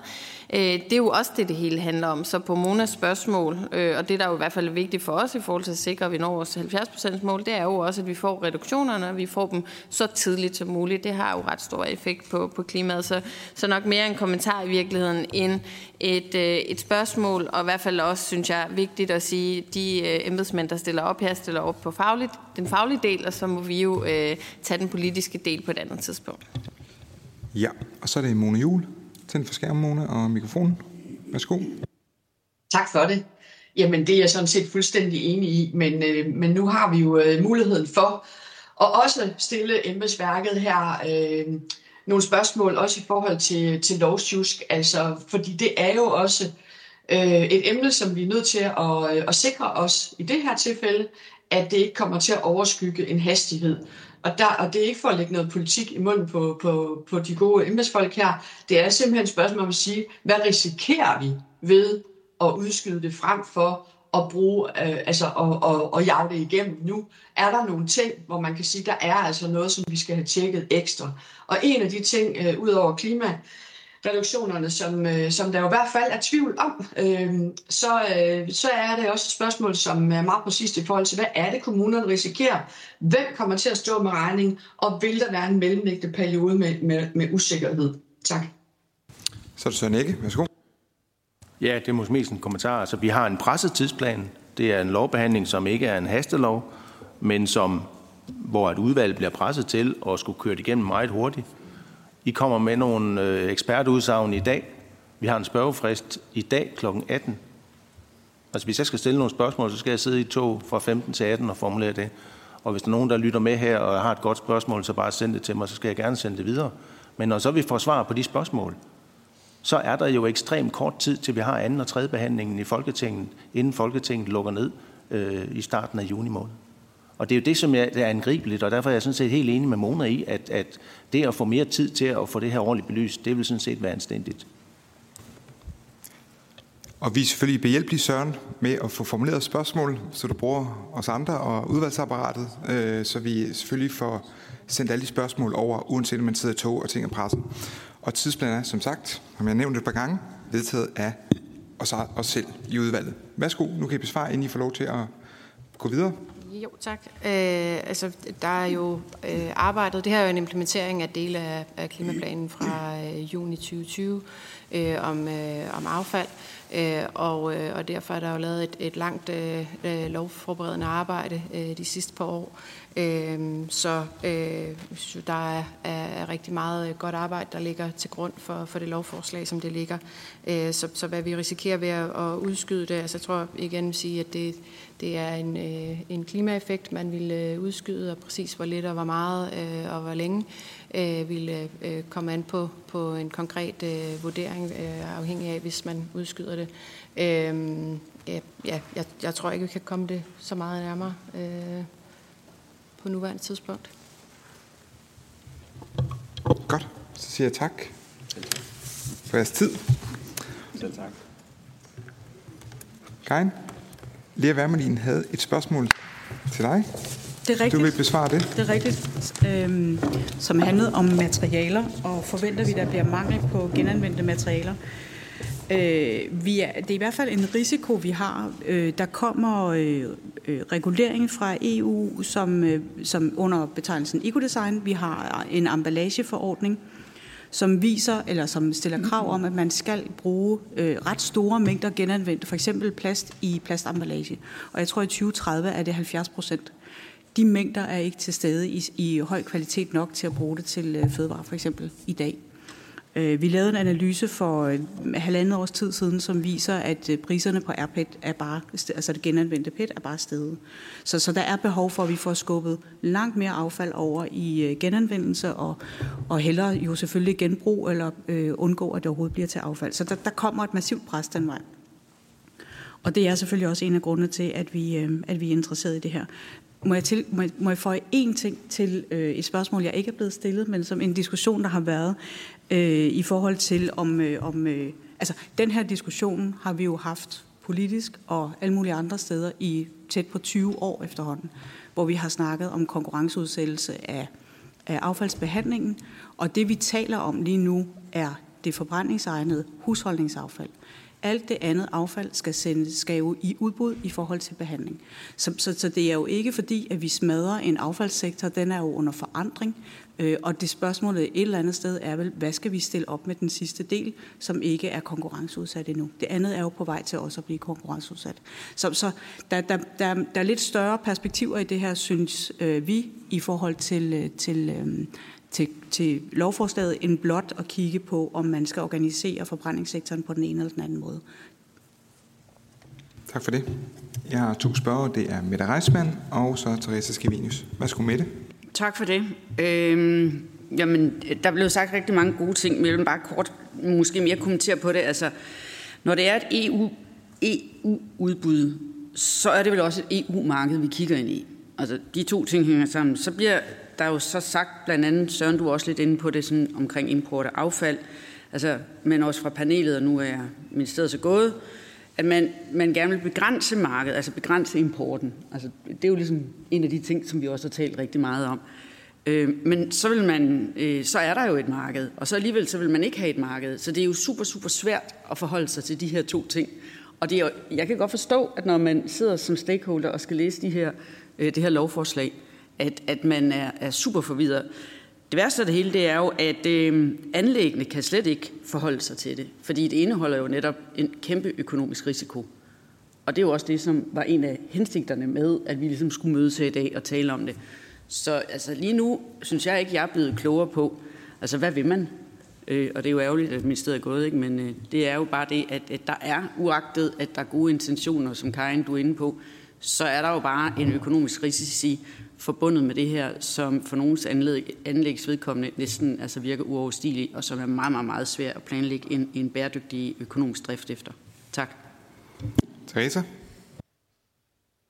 Ja, øh, præ- det er præcis som øh, Mette nævner, det er det der med, at der er, sådan, der er så mange modsatrettede tendenser i det her lovforslag, at det er jo øh, det er meget svært at få det ud af virkelig, øh, i, i virke, så at sige. Øh, Øh, men det er også bare undrer mig, om vi har inviteret, at, eller nogen har inviteret dig ind for at fortælle omkring de økonomiske risici for kommunerne og de miljømæssige risici. Og du fortæller rigtig meget om affald og genbrug og alle mulige andre ting. Øh, men det er jo sådan set ikke det, der er det relevante her, for det kan vi sikkert have en rigtig spændende seminar om en anden dag. Øh, og du fortæller omkring det her med, at vi bliver et attraktivt land for forbrænding, og vi bliver konkurrencedygtige, og der er det her effektiviseringspotentiale. Og det er jo alt sammen det, vi har fra det økonomiske perspektiv. Udfordringen er jo netop lige præcis, at noget af det har så en risiko for kommunernes økonomi og for miljømæssigt, og herudover klimaudfordring, men det er jo ret afdækket, der ikke er noget klima i den her aftale. Øh, men kunne du ikke kommentere på det og uddybe, hvad er det for nogen fra din stol, at du kan se, de, øh, hvor kommer effektiviseringspotentialet fra i forhold til, hvilken risici der er på kommunernes økonomi og miljødelen? Jeg kan sige, det er udvalget, der har inviteret dig ind. Hele udvalget, ikke nogen. Det er udvalget, der har inviteret dig ind, og det gælder med alle sammen, og vi er meget glade for, at I deltager og stiller op, når udvalget inviterer. Men værsgo, har du mulighed for at svare på spørgsmålene? Ja, til, til dels, øh, fordi jeg har sådan set meget stor respekt for, at der kan være anlæg og kommuner, som kan have en udfordring, også økonomisk. Og jeg er, øh, sådan som jeg hører ministeriet, og sådan som jeg har læst de ting, jeg har læst, så er det også, at det vil man løse, og man vil vende tilbage til det. Så, så, så den har jeg ikke noget behov for at gå ind i. Jeg tænker, at kommunerne øh, bedre kan svare på, på den økonomiske del. Vi har, vi har samlet set svært ved at se, at der er et generelt problem når vi kigger på priser, og når vi kigger på mulighederne for at importere til at fylde op. Der er jo ikke nogen anlæg, der kommer til at lukke i morgen. Som vi ser det, så kommer det til at være en, en, øh, nogle steps, der bliver taget i forbindelse med, at man som det enkelte anlæg skal overveje, ejerkommunerne skal overveje, skal vi investere i det her anlæg i forhold til at fortsætte? Kan vi leve op til de kommende miljøkrav? Øh, er, vi, er, det, er det solidt nok til, at vi også skal have øh, øh CO2-fangst osv.? Eller skal vi begynde at afvikle? Så det er jo ikke noget, der kommer til at ske fra 1. januar 2025. Det kommer til at ske hen over en årrække. Øhm, og så bemærkede jeg, hvor meget gælden var faldet øh, på... Øh, på, på blot syv år i det oplæg, der kom fra ministeriet. Så jeg tænker, der kommer til at ske nogle ting frem mod, øhm, frem mod 2030 for eksempel. Tak. Øh, et sidste spørgsmål fra Mette Reismann, og så går vi videre til de næste oplæg. Ja, det er kort. Det er til dig, Karin. Øhm, er det ikke sådan, det er bare sådan en bekræftelse på, om, eller en afkræftelse på, er det ikke sådan, at erhvervsaffald er omfattet under den nuværende regulering af den kommunale anvisningspligt? Øh, det er jo ikke sådan, at erhvervsaffald det bare sådan kan flyde frit. Det kan eksporteres. Undskyld. Det, det, er, det forbrændingsegnede erhvervsaffald kan eksporteres, men, men hvis man ikke eksporterer det, så, kan man, så, så er det omfattet, ja. Tak til Karin Klitgaard også. Så går vi til næste runde. Øh, det er øh, først Torben Torø Pedersen fra Brun og Jejle. Værsgo, Torben, du har 10 minutter, og du må godt tænde for mikrofonen også. Perfekt, værsgo. Tak, øh, og øh, tak fordi jeg måtte komme, og tak for invitationen. Øh, nu undrer jeg måske over, hvorfor at Brun Jejle øh, er involveret i øh, affaldsforbrænding, hvorfor jeg sidder her i dag, men vi brænder ikke affald af, øh, men øh, jeg har en lang baggrund med øh, konkurrenceøkonomiske vurderinger af, af mange forskellige brancher, herunder også øh, energibranchen. Så, øh, så det er en ting. Og så øh, kan man sige, så har jeg lavet en øh, økonomisk vurdering af en konkurrenceøkonomisk vurdering af lovforslaget for Dansk Fjernvarme og Dansk øh, Affaldsforening i forbindelse med den her øh, proces. Og, øh, og det notat øh, er selvfølgelig tilgængeligt øh, på deres hjemmeside, og jeg vil også kunne øh, sende det, hvis det er. Øh. Men det er ud fra det notat selvfølgelig, jeg vil jeg vil tale og øh, komme med mine hovedpointer i dag. Øh, skal jeg lige se, om jeg kan skifte den her. Den er lidt langsom. Den er lidt langsom, ja. Sådan. Ja, øh, ultrakort. Øh, jeg er selvfølgelig konkurrenceøkonom, og øh, det er med de briller, jeg øh, kigger på det her lovforslag. Øh, og, øh, og og helt overordnet, jamen så, så når jeg kigger på det lovforslag, så er der jo to kæmpe ændringer, som, som vil sætte scenen. Øh, og det er, at vi får lavet selskaberne om til nogle kommersielle selskaber, som vil kigge på overskud og, og øh, drive deres egen økonomi, i stedet for øh, tidligere øh, hvile i sig selv, øh, hvor de ikke må give overskud. Og så er det selvfølgelig, at vi får den danske, øh, det danske affald konkurrenceudsat, øh, og at øh, udbudspligt og øh, henvisningspligt bortfalder. Øh, og, øh, og det som, øh, når jeg så skal vurdere det, øh, effekterne af dem, jamen, så er det jo selvfølgelig klart, det der er helt afgørende her, det er, at vi, vi sender det hele ud på et internationalt marked. Og, øh, og hvordan det så øh, vil påvirke situationen i Danmark, jamen det, det, det, det, det er inden for de rammer, jeg øh, ser og, og vil prøve at og, og, øh, forhåbentlig gøre jer lidt klogere. Øh. Sådan der. Jeg har prøvet her at opsummere øh, min, øh, min, min vurdering af, af lovforslagets effekter, og øh, øh, igen med de konkurrenceøkonomiske briller, og øh, vil pege på fire her, øh, som, som jeg synes er de helt centrale. For det første, øh, så øh, øh, som, som vi allerede har talt om øh, i dag, jeg ser også, at prisen i Danmark vil stige øh, og vil øh, konvergere med øh, prisen i udlandet, altså importprisen. Det, det danske marked det bliver en del af det internationale marked, og der er ikke noget lokalt marked, og det kan man godt få fornemmelsen af, når man læser øh, de, øh, de notater, der har været fremlagt, og det, der er blevet sagt i dag. Der er ikke noget lokalt dansk marked, som vi kan sige, det holder vi, det holder vi i Danmark. Konkurrencen den vil så få prisen til at konvergere mod importprisen, og, og der, der er det selvfølgelig ubekendt, hvad bliver den, og, hvad, og hvor mange vil kunne øh, synes, at den er attraktiv. Øh, men her vil jeg jo sige, at importprisen har jo, i hvert fald det jeg har kunne se, generelt ligget over den gennemsnitlige pris i Danmark i de senere år. Øh, og øhm, og øh, når man ser på studie, de studier, jeg har set, så er der i hvert fald peget på en, en øh, underkapacitet i, set på europæisk plan.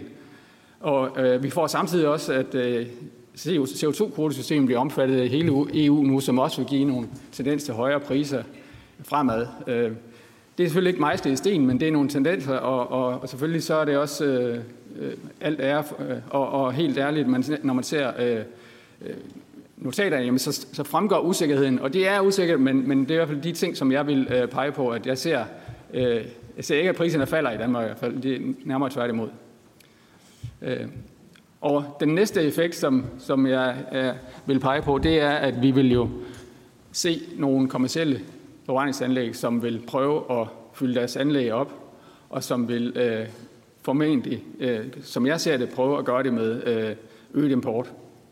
Øh, I de senere år der er det jo klart, at, at, at øh, og vi har set, at de har ligget på de her øh, 85-90 procent i kapacitetsudnyttelse over en bred kamp. Øh, trods det fremgår af, af notaterne. Øh, og for kommersielle selskaber, så er der ingen tvivl om, at de sidste 10-15 procent, det vil være meget attraktivt for dem fyldt op og tjene ekstra på dem, hvis man kan få en pris, der, der giver højere marginale indtægter end de marginale omkostninger. Og, øh, og ud fra de importpris, som har været og er, så, jamen, så vil jeg forvente, at, at, at de vil øh, fylde dem op, og, øh, og, og at de vil gøre det med øget import. Øh, og vi ser jo allerede, at der er nogen, der gør det, og der er nogen, der har kunnet øge importen ret, ret, øh, ret markant på kort tid. Øh, og, øh, og igen så vil jeg så bemærke, at øh, altså, der er ikke nogen garanti for heller ikke, at det danske affald bliver behandlet i Danmark. Det bliver sendt i udbud, og hvad der sker øh, på det marked fremad, øh, kan der komme nogle svenskere ind og, vil, og hive noget, så det bliver kørt til udlandet, ja, så opstår der nogle huller, som så igen kan blive dækket af, af, af import. Så der kommer et marked og en dynamik, som, som, som bliver ny, og, øh, og øh, jeg ser ikke nogen tegn på faldende import i hvert fald. Det næste, jeg så vil sige, det er, jamen, hvis, vi, hvis jeg kigger på det med, med, med de briller, jeg har, jamen, så, så er det bare svært at forudsige, hvad den samlede virkning vil være på kapaciteten i Danmark. Øh, helt generelt der er det svært, når man konkurrenceudsætter brancher, og, og sige, hvad sker der med, øh, med kapaciteten, øh, og hvad sker der med markedet. Øh, øh, vi har selvfølgelig nogle annoncerede øh, lukninger, øh, og, og, øh, og, og, og dem, men det er jo ikke noget med lovforslaget at gøre. Øh, men, men samtidig så er det selvfølgelig klart, at der er nogle dele i lovforslaget, der vil presse de kommersielle selskaber. Og, øh, og her er det jo blandt andet, at, øh, at den base, som de har i dag, bliver konkurrenceudsat. Det kan presse nogen, hvis de mister deres, deres egen base, jamen så, vil, så vil de jo selvfølgelig prøve at, at, at lukke det hul, som jeg har sagt. Og så har vi også øh, omkostningerne, hvor det jo især er, at de her lånegarantier vil, vil øh, give nogle betydelige ekstra omkostninger i form af, at man skal betale for den risiko, der er for, at, at, øh, at de går konkurs. Så der er helt klart nogle ting, som, som, øh, som vil presse dem og kan give den her øh, øh nedgang i kapaciteten. Men altså omvendt, så, så ved vi også bare, at kommersielle selskaber prøver at overleve, og, øh, og, og vi har importen, som er en, som er en mulighed, og vil, som vil kunne øh, redde dem og holde dem i live. Øh, og så igen, så er det også svært at sige, hvis der så er nogen, som går konkurs, hvad sker der så med den kapacitet bagefter? Der er ikke nogen garanti for, at, at den kapacitet bare forsvinder. Altså en rekonstruktion kan jo gøre, at de kommer tilbage med nogle nye ejere, mindre gæld, og måske øh, endnu mere konkurrencedygtige. Og øh, med importen, altså hvis, hvis hvis vi har et, et øh, stort og attraktivt internationalt marked, jamen, så kan der jo ske nye investeringer og levetidsforlængelser fremadrettet, som, som, øh, som ligesom er udladt af de beregninger, jeg har set.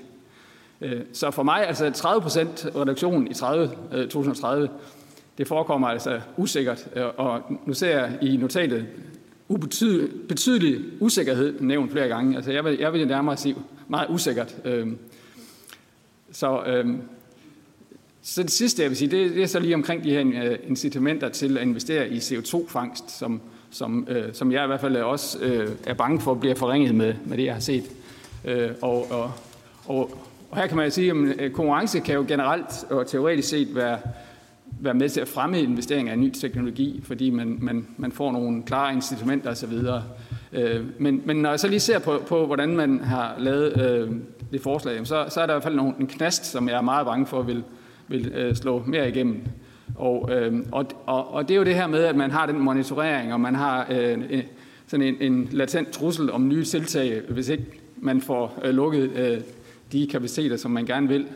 Og, og hele den usikkerhed er jo, er jo gift for en business case, hvis man skal investere i, i sådan noget øh, ny teknologi. Så, øh, så derfor tror jeg simpelthen, at, øh, at, at der er man nødt til at lave noget mere øh, sikkerhed, hvis man vil, vil have de investeringer, investeringer fremmet. Øh, det, det er en kort opsummering, og øh, tak for ordet. Og tak for oplægget. Næste oplægsholder, det er Stine Johansen fra KL. Værsgo. Og du skal lige tænde for mikrofonen. Tak. Tak for invitationen. KL er enige i målsætningen om at genanvende mere og forbrænde mindre affald. Derfor tilbød vi jo allerede før der blev lavet aftale på Christiansborg, at regeringen kunne lave en aftale direkte med os om at nå et mål om at sænke CO2-udslippet fra affaldssektoren markant, og hvor vi kunne forhandle vilkårene. Vi var klar til at forpligte os på målet og nå det på en måde, der kunne fungere i virkeligheden. Regeringen indgik som bekendt aftale med partierne i Folketinget om, hvordan målet skal nås. Og nu står vi her, hvor en stor del af den aftale er udmyndtet, men der skal laves lovgivning for en reduktion af affaldsforbrændingen. Som sagt, vi er enige i målet om genanvendelse, klima og mindre forbrænding, men det mål kan nås på rigtig mange måder. Lovforslag L 115 er en måde at ville nå det på, og lige til den måde, der har vi i KL fem stærke indvinger, og dem har jeg på den næste slide. kommer her. Og dem vil jeg gennemgå en for en. Det vigtigste først, nemlig klimaet. For L 115 er en del af en klimaplan, og derfor fremhæves klimaet af regeringen som et af de vigtigste mål ved lovforslaget. Der er bare det ved det, at klimaeffekten er forsvundet undervejs. Og det er ikke noget, KL siger. Det er eksperterne på området. Ikke mindst Klimarådet, som er regeringens fremmeste rådgiver her. Klimarådet har to år i træk vurderet i deres statusrapport, at de ikke kan indregne en klimaeffekt af det her forslag, når man ikke må stoppe import af affald fra EU. Jeg ved, at Klimarådet var inde på jeres sidste eksperthøring, så det har I helt sikkert fået uddybet der. Punkt 2. Udover at klima, øh, skulle det her jo også være til gavn for miljøet. I KL der går vi ind for både positivt arbejde med klima og miljø. Det er vi helt med på.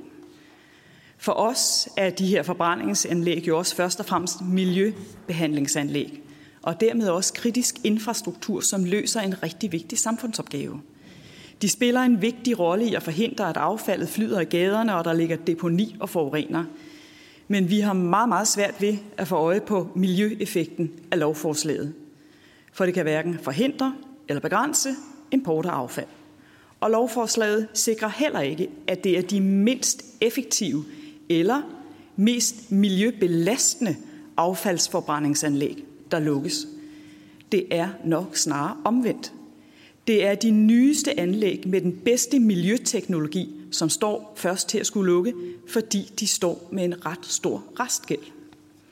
Og for at citere høringsnotatet.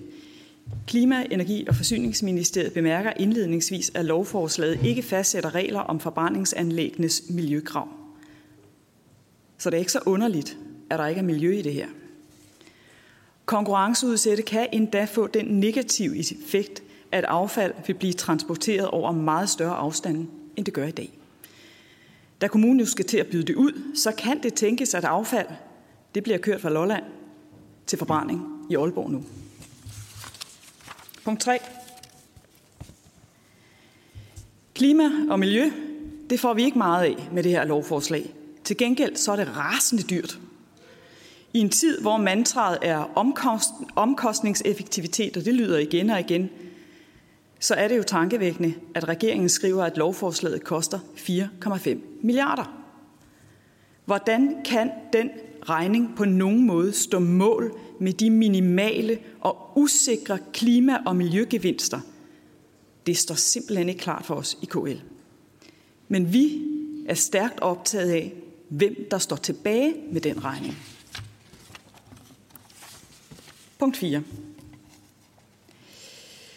Nu kan staten jo tage de beslutninger, de vil, for der gælder et fast princip om, at staten betaler, øh, betaler regningen for de beslutninger. Det er det såkaldte DUT-princip, det er øh, totalbalanceprincip.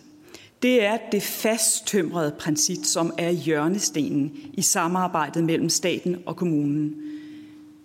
Det har regeringen bare i det her lovforslag valgt ikke at følge.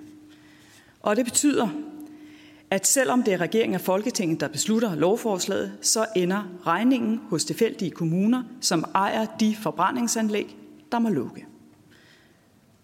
For regeringen forudsætter med lovforslaget, at en række anlæg bliver nødt til at dreje nollen om. Vi har en juridisk vurdering fra en juraprofessor, som vi har været inde på, som øh, siger, at med lovforslaget så kan der være tale om ekspropriation i konkrete tilfælde.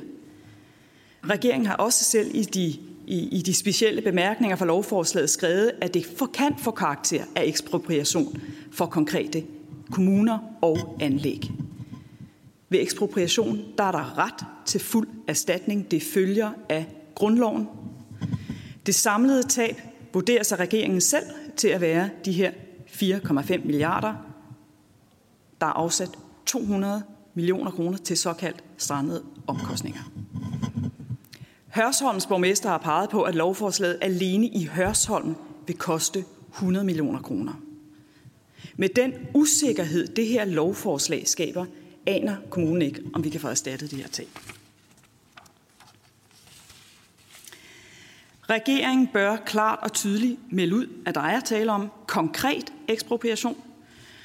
Øh, og når regeringen i lovforslagets bemærkninger så ovenikøbet peger på, at uenighed om spørgsmål skal klares ved domstolene, en proces, der i parentes bemærket er overordentlig omkostningstung for både stat og kommune, så giver det ikke kommunerne og selskaberne andre muligheder end at forfølge dette. Det kan også læses i de udmeldinger, som I sikkert har set fra berørte kommuner. Og det er helt uacceptabelt, at regeringen ikke vil tage konkret stilling til noget så grundlæggende som ekspropriation.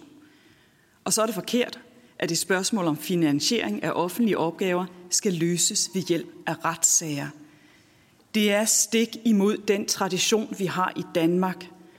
Og derfor bør regeringen også tage ansvaret på sig, sikre finansieringen, når den gennemtrumfer, at kommunerne vil få så store tab, som følge af, at de har løst affaldsopgaver, der er pålagt dem ved lov. Og ikke nok med, at øh, regeringen ikke vil følge det normale princip om at betale regningen for egne beslutninger. I denne her sammenhæng, så har et enkelt ministerie anvist kommunens egen kassebeholdning som finansieringskilde for lovforslaget. Det bryder med alle normer og med alle regler for et godt samarbejde mellem stat og kommune, og er et lodret indgreb på det, vi forstår ved kommunalt selvstyre. Punkt 5. Den politiske aftale bag lovforslaget blev lavet i 2020, og det var før vi fik energi- og forsyningskrise, som har fået regeringen til at kræve fuld turber på udrulling af fjernvarme og givet forsyningssikkerhed og energi og varme højeste prioritet. Det har vi kastet os over i kommunerne selvfølgelig.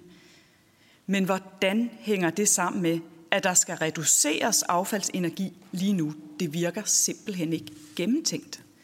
For omkring 25 procent af vores fjernvarme kommer i dag fra affaldsenergi, fordi det er en effektiv måde at udnytte energien på. Danmark er, inter, er, er anerkendt internationalt for netop det.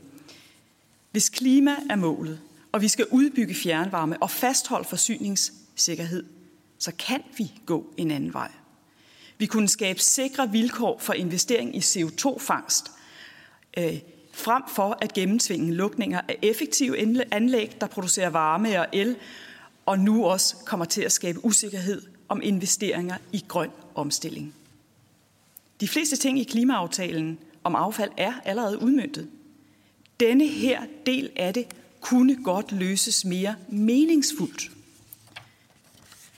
Så hvis vi fra KL's side skulle pege på en bedre landingsbane, så vil det være revurder lovforslaget nu. Fjern sektorministerens finansieringsforslag. Det skader vores gode mangeårige samarbejde. Staten må dække de store omkostninger for kommuner, der kommer i klemme her, jævnfør grundlovens lov om ekspropriation. Lad os nu gentænke det.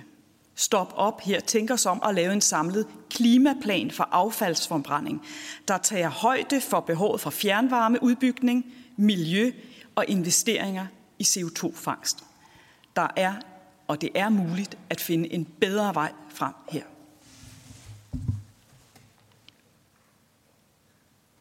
Og var det det? Yes, godt.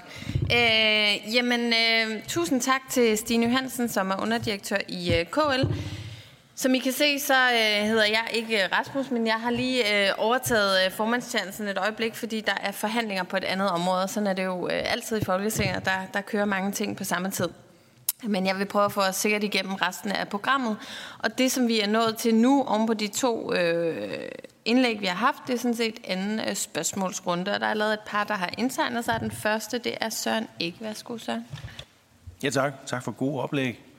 Øhm, jeg har et spørgsmål til Torben. Øh, du har lavet det her økonomisk vurdering af lovforslaget, hvor du kommer frem til nogle øh, øh, væsentlige konklusioner, som er, at, at det her lovforslag det vil øge forbrændingsanlæggenes kapacitetsudnyttelse fra de nuværende 85 til 90 procent til 100 procent, og det vil øge importen af forbrændingsegnet affald betydeligt, og det vil øge markedsprisen for forbrændingsegnet affald til importprisens niveau – der historisk har været højere end det danske gennemsnit, og det vil øge øh, forbrugerpriser for forbrænding af affald i Danmark, samt at det så også vil skade affaldsanlæggenes incitament til at investere i CO2-fangst. Og det er jo ret markante konklusioner på det her lovforslag. Så er du i, øh, i dine økonomiske vurderinger inde og mm, også at hvad skal man sige, forholde sig til, hvordan det ser ud i Europa. Og der har en del konklusion om, at der er en underkapacitet af forbrændingsanlæg i Europa. Kan man ud fra det konkludere, at dine væsentlige konklusioner så er noget, som vil være gældende i nogle år, fordi der er den her øh, underkapacitet af forbrændingsanlæg. Så det er ikke bare sådan et øjebliksbillede, men at det sådan set, at vi kigger ind i noget, hvor at din, din øh, væsentlige konklusioner vil være gældende i, øh, i en del år. Kan du sige noget omkring, øh, hvor langt, øh, hvor langt det vil være gældende. Altså vil det være gældende lige så lang tid, man har en underkapacitet på forbrændingsanlæg? Ja, tak for spørgsmålet. Godt. Jeg tænker, ja, jeg tænker vi har god nok tid, til vi bare kan tage dem individuelt, så jeg tænker, ordet er, er dit. Ja.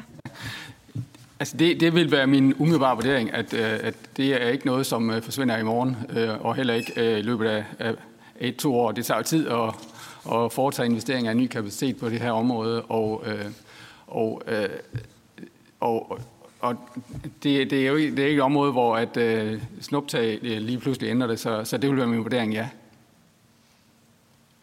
Godt. Og den næste på listen er Teresa Skavinius.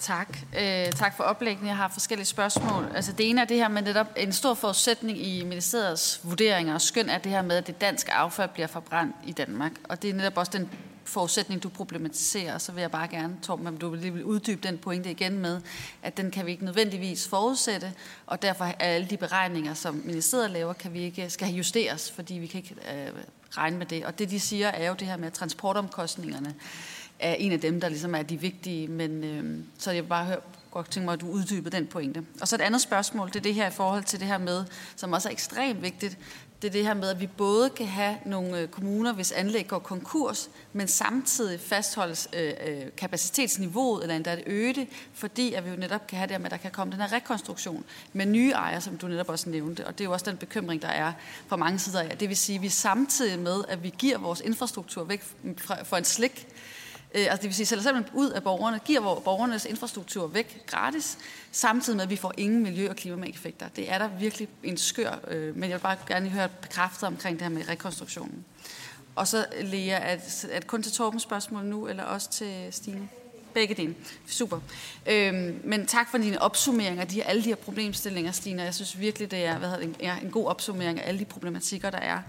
Øh, en af de bekymringer, jeg også deler, som ikke har været så meget del af debatten, er faktisk det her med affald i gaderne. Fordi at vi kan jo tænke, at den her sektor er ikke så vigtig, fordi den faktisk lige i øjeblikket er på det område rigtig velfungerende.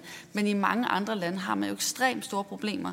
Og der er udfordringen netop, at hvis vi får nogle af de her konkurser og rekonstruktioner, der sker nogle tvist og stridigheder, alle de her ting, der kan opstå, den usikkerhed, kan jo godt risikere, at der vil være uger, måneder, hvor at der ikke bliver forbrændt, den, forbrændt det øh, affald, der skulle, og hvor ender det så henne? Og du måske bare, om du har lyst til at kommentere på den risici, som vi som fra et borgerperspektiv også bliver nødt til at bekymre os omkring. Øh, og så bare den sidste ting, jeg synes, alt det, du, øh, der bliver tegnet op, er jo det her, at vi har behov for at sætte det her øh, lovforslag på pause. Vi bliver nødt til at behandle det ordentligt, få nogle bedre vurderinger af det. Og det er i hvert fald noget, jeg vil i udvalget tage initiativ til igen og spørge, om udvalget ikke godt kan skyde den her tidsplan. For jeg har hørt ikke fra ministeriet, at der var nogle væsentlige argumenter for, hvorfor vi ikke kunne skyde det. Og det er måske også, nu har vi så ikke vores formand, som har besluttet den her tidsplan øh, har nu, men det kan være, at Lea kan svare på Socialdemokratiets vegne, om hvorvidt Socialdemokratiet vil støtte op omkring det her med at få skudt tidsplan, så der er en ordentlig tid til at behandle det her lovforslag og adressere alle de bekymringer og måske alternativt finde nogle bedre løsninger. Øh, men det kunne jeg godt tænke mig, at Socialdemokratiet svarede på. Og så tænker jeg, at I lige kan spilfordele Torben og øh, Stine. Så hvis du bare starter, Torben.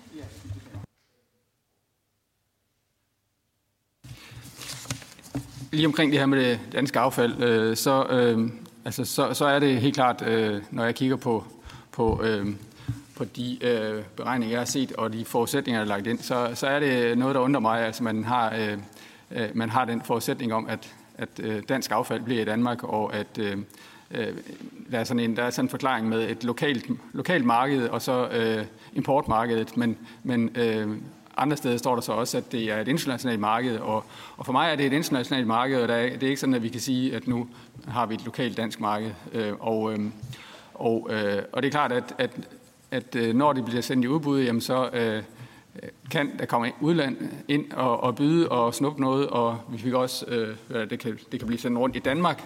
Øh, og, øh, og der er heller ikke meget, det, det, det, det er jo heller ikke, øh, når, når vi siger, det er et internationalt marked, og importprisen vi slår igennem i Danmark, så skal man også lige huske på, at det, ikke, det er jo ikke et område, hvor vi har sådan en børspris, hvor, hvor vi kan se hele tiden, at det, det er én pris overalt. Det er selvfølgelig en, en tendens, og en, øh, altså, der kan godt være attraktive kontrakter, man kan indgå øh, i Europa, som måske er endnu bedre end de danske, og, øh, og dermed, selvom der øh, egentlig er... Øh, affald i Danmark, jamen, så kan man jo godt øh, synes, at det er mere attraktivt at hente noget i udlandet. Øh, det, det, der er ingen tvivl om, at prisen vil konvergere, men, men man vil jo godt kunne, øh, for, der vil godt kunne forekomme lokale prisforskelle alligevel. Ikke også? Øh, så det er helt klart øh, den, øh, øh, og det, der ligger, ligger bag øh, det her med importen. Og så er det klart også, at importprisen, hvordan den udvikler sig, øh, det, jeg kan se nogle tegn, og, og jeg har givet udtryk for min vurdering, men, men det er jo ikke noget, jeg kan sige 100% sikkert, at, at den, vil, den vil ligge der. Hvis den bliver lavere, øh, og der sker et eller andet, øh, jamen så, øh, så kan det jo godt være, at importen falder, men, men det, det er bare usikkert, vil jeg sige, om, om min vurdering vil være, at, at, at den i hvert fald ikke falder. Øh, og, Og, øh, og med, med hensyn til øh, det her med øh, rekonstruktionen, jamen så, så er det jo igen også, at, øh, at det er jo, det er jo, øh, det, det er jo, det, det er jo en, en mulighed og en, øh, noget, noget, som jeg vil finde sandsynligt, at hvis der er noget, der går konkurs, øh, jamen så, så øh, vil man afsøge mulighederne for, at, øh, at, at, at den bliver drevet videre, i stedet for at, at, at, at lade det stå forfald eller, eller rive det ned. Øh, det, det er jo klart, hvad der er billigst, hvad der er mest rentabelt. Så, øh, så, så det er helt klart ja, en, en noget, som jeg ser som en, en mulighed, og som noget, som kan trække i, i, i en anden retning end, end de reduktion, reduktioner der. Og så er det Stine. Ja. Jamen, jeg vil bare bekræfte, at øh, det her lovforslag er jo forbundet med stor øh, usikkerhed og utrolig mange risici. Øh, og ja, men jeg skal jo ikke kunne sige, hvordan at de vil vise sig i hverdagen og på gader og steder. Godt, så har jeg sat mig selv på, og øhm, i virkeligheden med en, et par kommentarer. Først og fremmest tak for, for jeres oplæg. Øh, jeg synes i forhold til, til dit oplæg, Torben, så, øh, så synes jeg sådan set også, at ministeriet selv står på mål for, at der er en række usikkerheder forbundet med det her. Øh, men øh, samlet set med det lovforslag, vi behandler, ja, så ligger der jo blandt andet noget klimaeffekt og nogle andre ting, som, som er vigtige, og hvor vi jo også har haft et langt lovforberedende arbejde, men jo også et langt politisk forarbejde. Aftalen går helt tilbage til 2000 og 2020. Og i det, øh, i forlængelse af KL's øh, oplæg, så øh, var det jo også aftalekredsens første valg, kan man sige, og, og, øh, og og i hvert fald give KL muligheden for at øh, levere på, på det, som, som der jo også blev sagt fra KL's side i forhold til de anlæg, der så øh, skulle, øh, skulle lukkes på sigt. Øh, og det var jo så en myndighedsvurdering, der sagde, at den liste leder ikke op til de krav, og derfor kunne det ikke blive, øh, blive KL's model. Øh, men uagtet det, så har vi jo kun en interesse i fra øh, Socialdemokratiets side og, og for aftalepartierne at have en god dialog med, med kommunerne om, hvordan øh, vi får det her til at, at virke i praksis. Så er der to øh, mere konkrete ting. Det er omkring CO2-fangst, som går igen i begge oplæg. Der tror jeg, det er vigtigt øh, både at, at notere sig, at i og med, at aftalen er tilbage fra 2020, ja, så øh, sker der jo heldigvis en hel masse ting, fordi vi også tager andre politiske beslutninger. Teknologien udvikler sig, så så på hele spørgsmålet omkring CO2-fangst, så er der jo åbenlyst øh, noget, som, øh, som den aftale ikke tog højde for. Det er også min forventning, at det kommer aftalekredsen til at håndtere. Altså det spørgsmål, som giver usikkerhed lige nu for anlæggene i forhold til, hvordan vil man kunne investere i forhold til CO2-fangst og andet. Så det er i hvert fald noget af det, vi arbejder på at håndtere øh, politisk. Bare sådan så, at man øh, er med på det, og dem, der lytter med øh, derude. Øh, den anden del i forhold til øh, kan man sige, hvad er det så, der er usikkerhed omkring? Ja, jo i hvert fald, så kommer vi til at have en ordentlig håndtering af det danske affald, så, så den usikkerhed, som Alternativet øh, er bekymret for, der, der fik vi jo sikret os, at der er et majoritetsejerskab fra kommunernes side i de selskaber, der er. Så jeg tror, man skal passe på med, uagtet at man kan have nogle spørgsmål, som der bliver spurgt ind til her, i hvert fald at male skræmme øh, billeder frem, som ikke kommer til at at, øh, at ske. Og så tænker jeg alt omkring udvalgsbehandling og vores tidsplaner, som er besluttet, at, at, øh, at udvalg, det tænker jeg, det tager vi øh, her, og så, så, øh, så sørger vi for at bruge mest mulig tid øh, sammen med vores øh, oplægsholder. Den næste på listen er Søren Ikke. Ja, øh, første KL, nogle rigtig gode overvejelser omkring det der med, at der er nogle opgaver omkring at komme frem til at, at finde ud af at investere i CO2-fangst, og at vi har en udbygning af fjernvarmen, og at at det er det, vi skal bruge kræfterne på, og ikke bruge kræfterne i forskellige retssale og bruge penge på det. Det synes jeg er gode overvejelser, som, øh, som jeg håber gør indtryk på flere. Øh, jeg har et spørgsmål til Torben øh, ud fra dit øh, notat på side 8-9. Øh, der er du inde og forholde dig til øh, øh, virkning på selskabernes omkostninger, og hvor at øh, øh, du så har nogle konklusioner omkring ændringer af omkostninger til lånegarantier. Vi kan ikke se øh, disse kvalificeret i lovforslaget. Vi vurderer, at de i konkurrencemodellen vil påføre de nye kommercielle selskaber omkostninger på mindst 380-500 millioner kroner årligt og potentielt mere. Kan du, kan du uddybe det, og er det en omkostning, som, som vil være der sådan af mere permanent karakter i de kommende år? Ja, nu skal jeg jo sige, at det er ikke noget, som, øh, som fremgår af min præstation, og det, det er det notat, som jeg omtalte der, øh, hvor, hvor foretager en vurdering af omkostninger ved, de, ved kravet om lånegarantier. Og, øh, og det, det, er jo, øh, øh det er jo sådan en vurdering ud fra øh, den risiko, som, som er forbundet med at stille de garantier, og hvor, at, øh, hvor vi jo øh, hvor jeg kommer frem og, og lægger til grund, at, at, der, altså, at der er øh, i gennemsnit jamen, en ud af 20, der skal gå konkurs om året, og, øh, og, og dermed vil, vil det være en 5% risiko, øh, og, øh, og dermed øh, en, en risikopræmie på mindst 5% i hvert fald. Og, og så ud fra de, øh, den, de tal, jeg har om restgælden, jamen, så når jeg op på de der, øh, jeg tror det er 600 millioner. Øh, så er der selvfølgelig også en anden metode, som jeg lægger til grund, og, fordi det er jo ikke det, øh, det er jo svært at sige, hvad, de, hvad en kommersiel aktør vil, vil kræve. Det, det, kunne vi jo, det kunne man jo have spurgt nogen om, men, men, men, men det er nok ikke øh, muligt at få svar på det øh, ud fra et lovforslag, så, så vi er nødt til at, at, at, øh, at vurdere det på andre måder. Og, og der har jeg så gået ind og kigget på, øh, hvad kommissionen kræver af, af, af øh, risikopræmie og mere, mere betaling, hvis man skal give en, øh, hvis en, en, en offentlig myndighed skal stille en garanti, jamen hvad, hvad skal man så kræve mindst i, i, i, øh, i yderligere risikopræmier? Og der, øh, der finder jeg frem til, at det er omkring 3,8 procent, øh, og så øh, lander vi på de, jeg tror det er skønnet på 360 millioner. Øh. Men, men det er klart, at, at øh, hvad den konkrete risikovurdering vil være, jamen, det kan godt være, være endnu, endnu værre, øh, end det jeg har øh, lagt til grund der. Og, og, og, og til sidst til det spørgsmål, ja, det er jo, det er jo en omkostning, som vil, vil, øh, vil være der fremad. Det er selvfølgelig øh, noget, som vil blive opdateret efterhånden, som man lærer modellen at kende, så vil, så vil risikoen jo blive vurderet og revurderet over tid, og selvfølgelig vil gælden også kunne, øh, kunne øh, ændre sig over tid. Så, så, øh, men omkostningen vil jo være der over tid.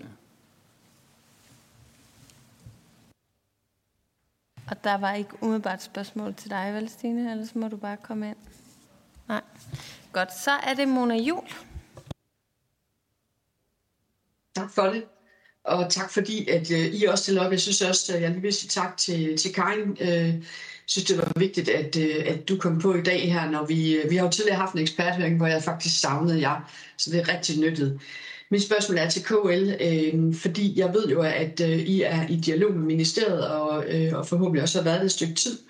Er der noget i den dialog, der kan betrygge os, eller, eller er det, som der bliver listet op her?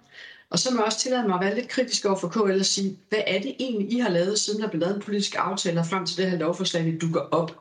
Der er helt sikkert noget, jeg har overset i det, men det eneste, jeg har bemærket, er jo, at I ikke har øh, kunne lave en liste over reduktioner, øh, og derfor at vi laver liberalisering, som jeg tidligere sagde, at det er jo ikke noget, øh, at, øh, at vi er imod, men hvad er det, I har, I har arbejdet med i forhold til, til udmyndningen af lovforslaget frem til nu? Tak.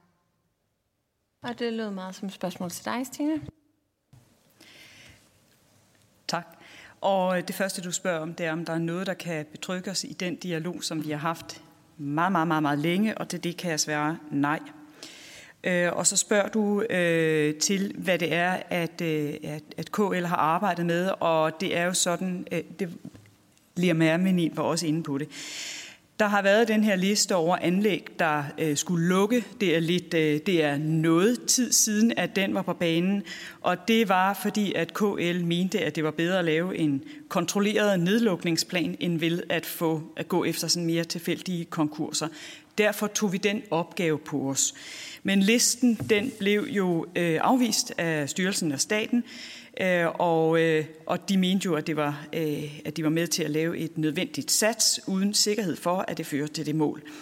Så øh, der har været arbejdet med det i, i lang tid, og KL har arbejdet for at øh, få øh, en, en lovgivning, der kan virke i praksis, og som også tilgodeser, hvordan at kommunerne skal håndtere det her økonomisk. Og det er desværre ikke det, vi står med nu. Tak for det. Så er det Therese Skvinius. Ja, jeg har bare to øh, ting. Det ene er lidt opfølging på det, der lige blev sagt her. Altså det her med, at øh, jeg synes, det er meget interessant, at I heller ikke er, føler jeg, godt inddraget i den her proces. Og det har vi også hørt fra nogle af de andre, øh, både kommunerne og anlægsejere, at de ikke har blevet inddraget ordentligt, som man jo ellers i andre sammenhæng gør. Øh, vi havde så sent som i deputation i går, hvor de øh, klagede over den problemstilling. Øh, og det er jo på den måde, er vi jo vidne til et lovforslag, som bliver kørt igennem, hvor man hverken lytter til eksperter, NGO'er, Klimarådet, forligskredspartnere, andre borgere, KL eller så videre. Så på en eller anden er det bare, at vi ender i den her situation. Det er meget få mennesker, der åbenbart, eller meget få institutioner, der egentlig kan forsvare den her. Og jeg synes ikke, det er et demokratisk dansk samfundsværdigt, at vi laver lovgivning på den her måde. Øh, og det var igen bare en kommentar. Men min, en anden kommentar var lige til Lea i forhold til med CO2-fangst, fordi det er jo sådan, at når vi øh, får det her internationalt liberaliserede marked, så kan vi jo ikke lave ekstra øh, foranstaltninger i forhold til CO2-fangst på danske anlæg, og derfor at løber den mulighed jo også af hende, som vi har lige i øjeblikket. Øh, så det er jo det her med, hvis man vil en klimatilpasning på affaldsanlæggene, så skal man jo holde det på statslige og kommunale hænder, så vi faktisk kan sikre, at der kommer CO2-fangst. Og så skal man igen lige huske, det er jo så en umoden teknologi, så den bedste klimamæssige metode er jo at lave kapacitetsreduktion, og det øh, kræver så også noget andet end det her lovforslag. Så. Godt, det hørte jeg mest som kommentar. Så er det med Reisner. Ja, tak. Torben, det er spørgsmål til dig. Øh, hvis det nu er et internationalt marked med fri import og eksport, Øh, hvad vil der så ske, hvis man beslutter sig for at lukke for importen til Danmark af affald? Det er det ene spørgsmål. Jeg har nemlig et spørgsmål mere. Øh, miljø koster penge, det ved vi. Det gør øh, etablering af CO2-fangstanlæg også. Og de anlæg, der gerne vil investere i CO2-fangstanlæg, de får jo også, som sjovt nok, en afledt større omkostning ved at gøre det. Vil de kunne konkurrere på et marked, hvor det handler om at have den lav, eller de laveste omkostninger? Tak. Den er sendt til dig, Tom. Ja, det, det første øh, omkring, øh, hvis man beslutter at lukke for importen, øh, øh, jamen så, så, så er der så, så vil min vurdering være, så, så koncentrerer man sig selvfølgelig om det danske affald.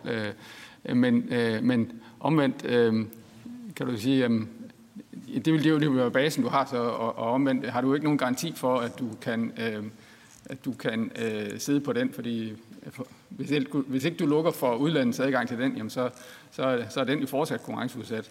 Men, men øh, min forståelse er, at, at, at det må vi simpelthen ikke. Altså, det, det, det er ulovligt i forhold til EU's regler øh, om fri bevægelighed, så, så det ikke er en mulighed. Øh, øh men, men, øh, men det vil jo så, selvfølgelig øh, lave et lokalt marked. Og så, øh, jeg, jeg, beklager, jeg misforstod, eller forstod ikke lige helt øh, det sidste spørgsmål omkring CO2-fangst. Du Det får Mette lige lov til at gentage. Ja, det handler jo om, altså det er egentlig meget simpelt. Det er klart, at når du investerer, og du investerer i noget, og det er fuldstændig korrekt, at det er umoden teknologi lige med, men ikke desto mindre du investerer i CO2-fangstanlæg, ja. så får du jo også naturligvis øh, øh, større omkostninger. Du har altså lagt penge ud, om man så må sige, noget, som man jo også gerne vil fra statens side. Øh, og med det, der ligger på bordet nu, øh, det er jo et spørgsmål om, vil man så kunne konkurrere altså effektivt tilstrækkeligt på et marked, hvor det handler om kun at have de laveste omkostninger. Så de, der ligesom tænker, okay, vi vil gerne være rigtig gode, vi investerer i CO2-fangstanlæg, vi får så selvfølgelig større omkostninger. Hvordan står vi så rent konkurrencemæssigt? Fordi der ligger et lovforslag med den ordlyd, det nu har. Øh, øh, jeg kan lige prøve at svare. Altså, umiddelbart så, øh, så er det klart, at den konkurrence, som man er ude i, øh, det er ikke nødvendigvis, at den bliver påvirket af, af, af, øh, af de omkostninger, som du putter i noget CO2-fangst. Øh, så det, det vil ikke påvirke de løbende og de marginale omkostninger. Det, I konkurrencen på det internationale marked vil det være dem, som bestemmer. Men, men, men det er klart, det vil, det vil over tid vil det jo skabe nogle store faste omkostninger, som du skal have dækket, og, og dermed kan det over tid påvirke øh, din konkurrenceevne. Men, men sådan lige her nu er det ikke noget, som, som vil sige, jamen så, så kan vi ikke konkurrere om affaldet øh, mere, øh, er mit svar. Ja. Og så klemmer Karen Klitgaard sig lige ind her. Jamen, tak for det. Jeg kunne godt tænke mig, der kommer jo øh, store krav til øh, både forbrændingsanlæggenes øh, miljøperformance, og, og de bliver omfattet af, øh, af CO2-kvotesystemet lige om lidt. Men størstedelen af erhvervslivet skal jo også lige om lidt til at dokumentere på deres øh, på, på, på både klimaperformance og alt muligt andet. Og det vil jo sige, at for de virksomheder, som sender øh, forbrændingsegnet affald, for eksempel til et dansk anlæg med øh, CCS, der vil du jo opnå en fordel som virksomhed ved at gøre det, fordi du simpelthen sænker dit CO2 øh, samlet set øh, i forhold til, ja, i forhold til den samlede belastning. Så, så, så der kommer en anden konkurrence ind, som ikke kun handler om, at det er billigt, men også, at du faktisk kan levere på en, øh, en, en nedsat CO2-udledning. Tak for det perspektiv. Nu er det faktisk sådan, at jeg kun har en enkelt mere øh, spørger på listen, så hvis man føler sig overhørt, gerne vil på, har noget, man brænder inde med, så må I meget gerne markere nu, ellers så øh, får Søren ikke lov at stille det sidste spørgsmål. Ja, jeg har, jeg har to spørgsmål altså til, øh, til KL. Øh, nu har, øh, har eksemplet fra Nordfors øh, fyldt lidt øh, i udvalget på det seneste, øh, fordi de havde et markant øh, øh besøg hos os i går øh, hvor de sagde, at de ville øh, rejse det her eksplorationskrav. Øh, har du kendskab til andre værker, som, som står i en, i en lignende situation, hvor at, at, de, at man formentlig ikke kan, kan komme frem til at refinansiere hurtigt? Og til Torben har jeg et spørgsmål omkring, øh, omkring varmepriserne, øh, som du har været inde på, også i, i, øh, i, i den gamle, gennemgang af, af lovforslaget, i det notat, du har lavet, og hvor at at du refererer til, at vi nu får et, et VE-prisloft, der bliver sænket. Øhm, og så kommer du alligevel frem til en konklusion om, at, at øh, vi forventer dog, at der i praksis vil komme en tendens til stigende varmepriser. Det skyldes, at de kommercielle selskaber forventeligt vil lede efter og forsøge at udnytte al elastik i reglerne til at presse deres varmepris op så tæt på det nye VE-prisloft som muligt. Øhm, men har det ikke andre konsekvenser også for de her øh, affaldsforbrændingsselskaber? Altså vil de ikke blive, blive presset på deres økonomi, når det er sådan, at øh, VE-prisloftet bliver sænket? Altså er det så entydigt, at, at vi vil få dyre varme øh, fra de her forbrændingsanlæg? Jeg kan godt se, at det afhænger lidt af, hvad det er for nogle priser, man har nu. Så hvis du kunne uddybe det, så ville det være fint. Men der var et spørgsmål til jer begge to, tænker jeg, til at få afrundet. Du spørger til, om jeg har kendskab til, at der er andre værker. Ja,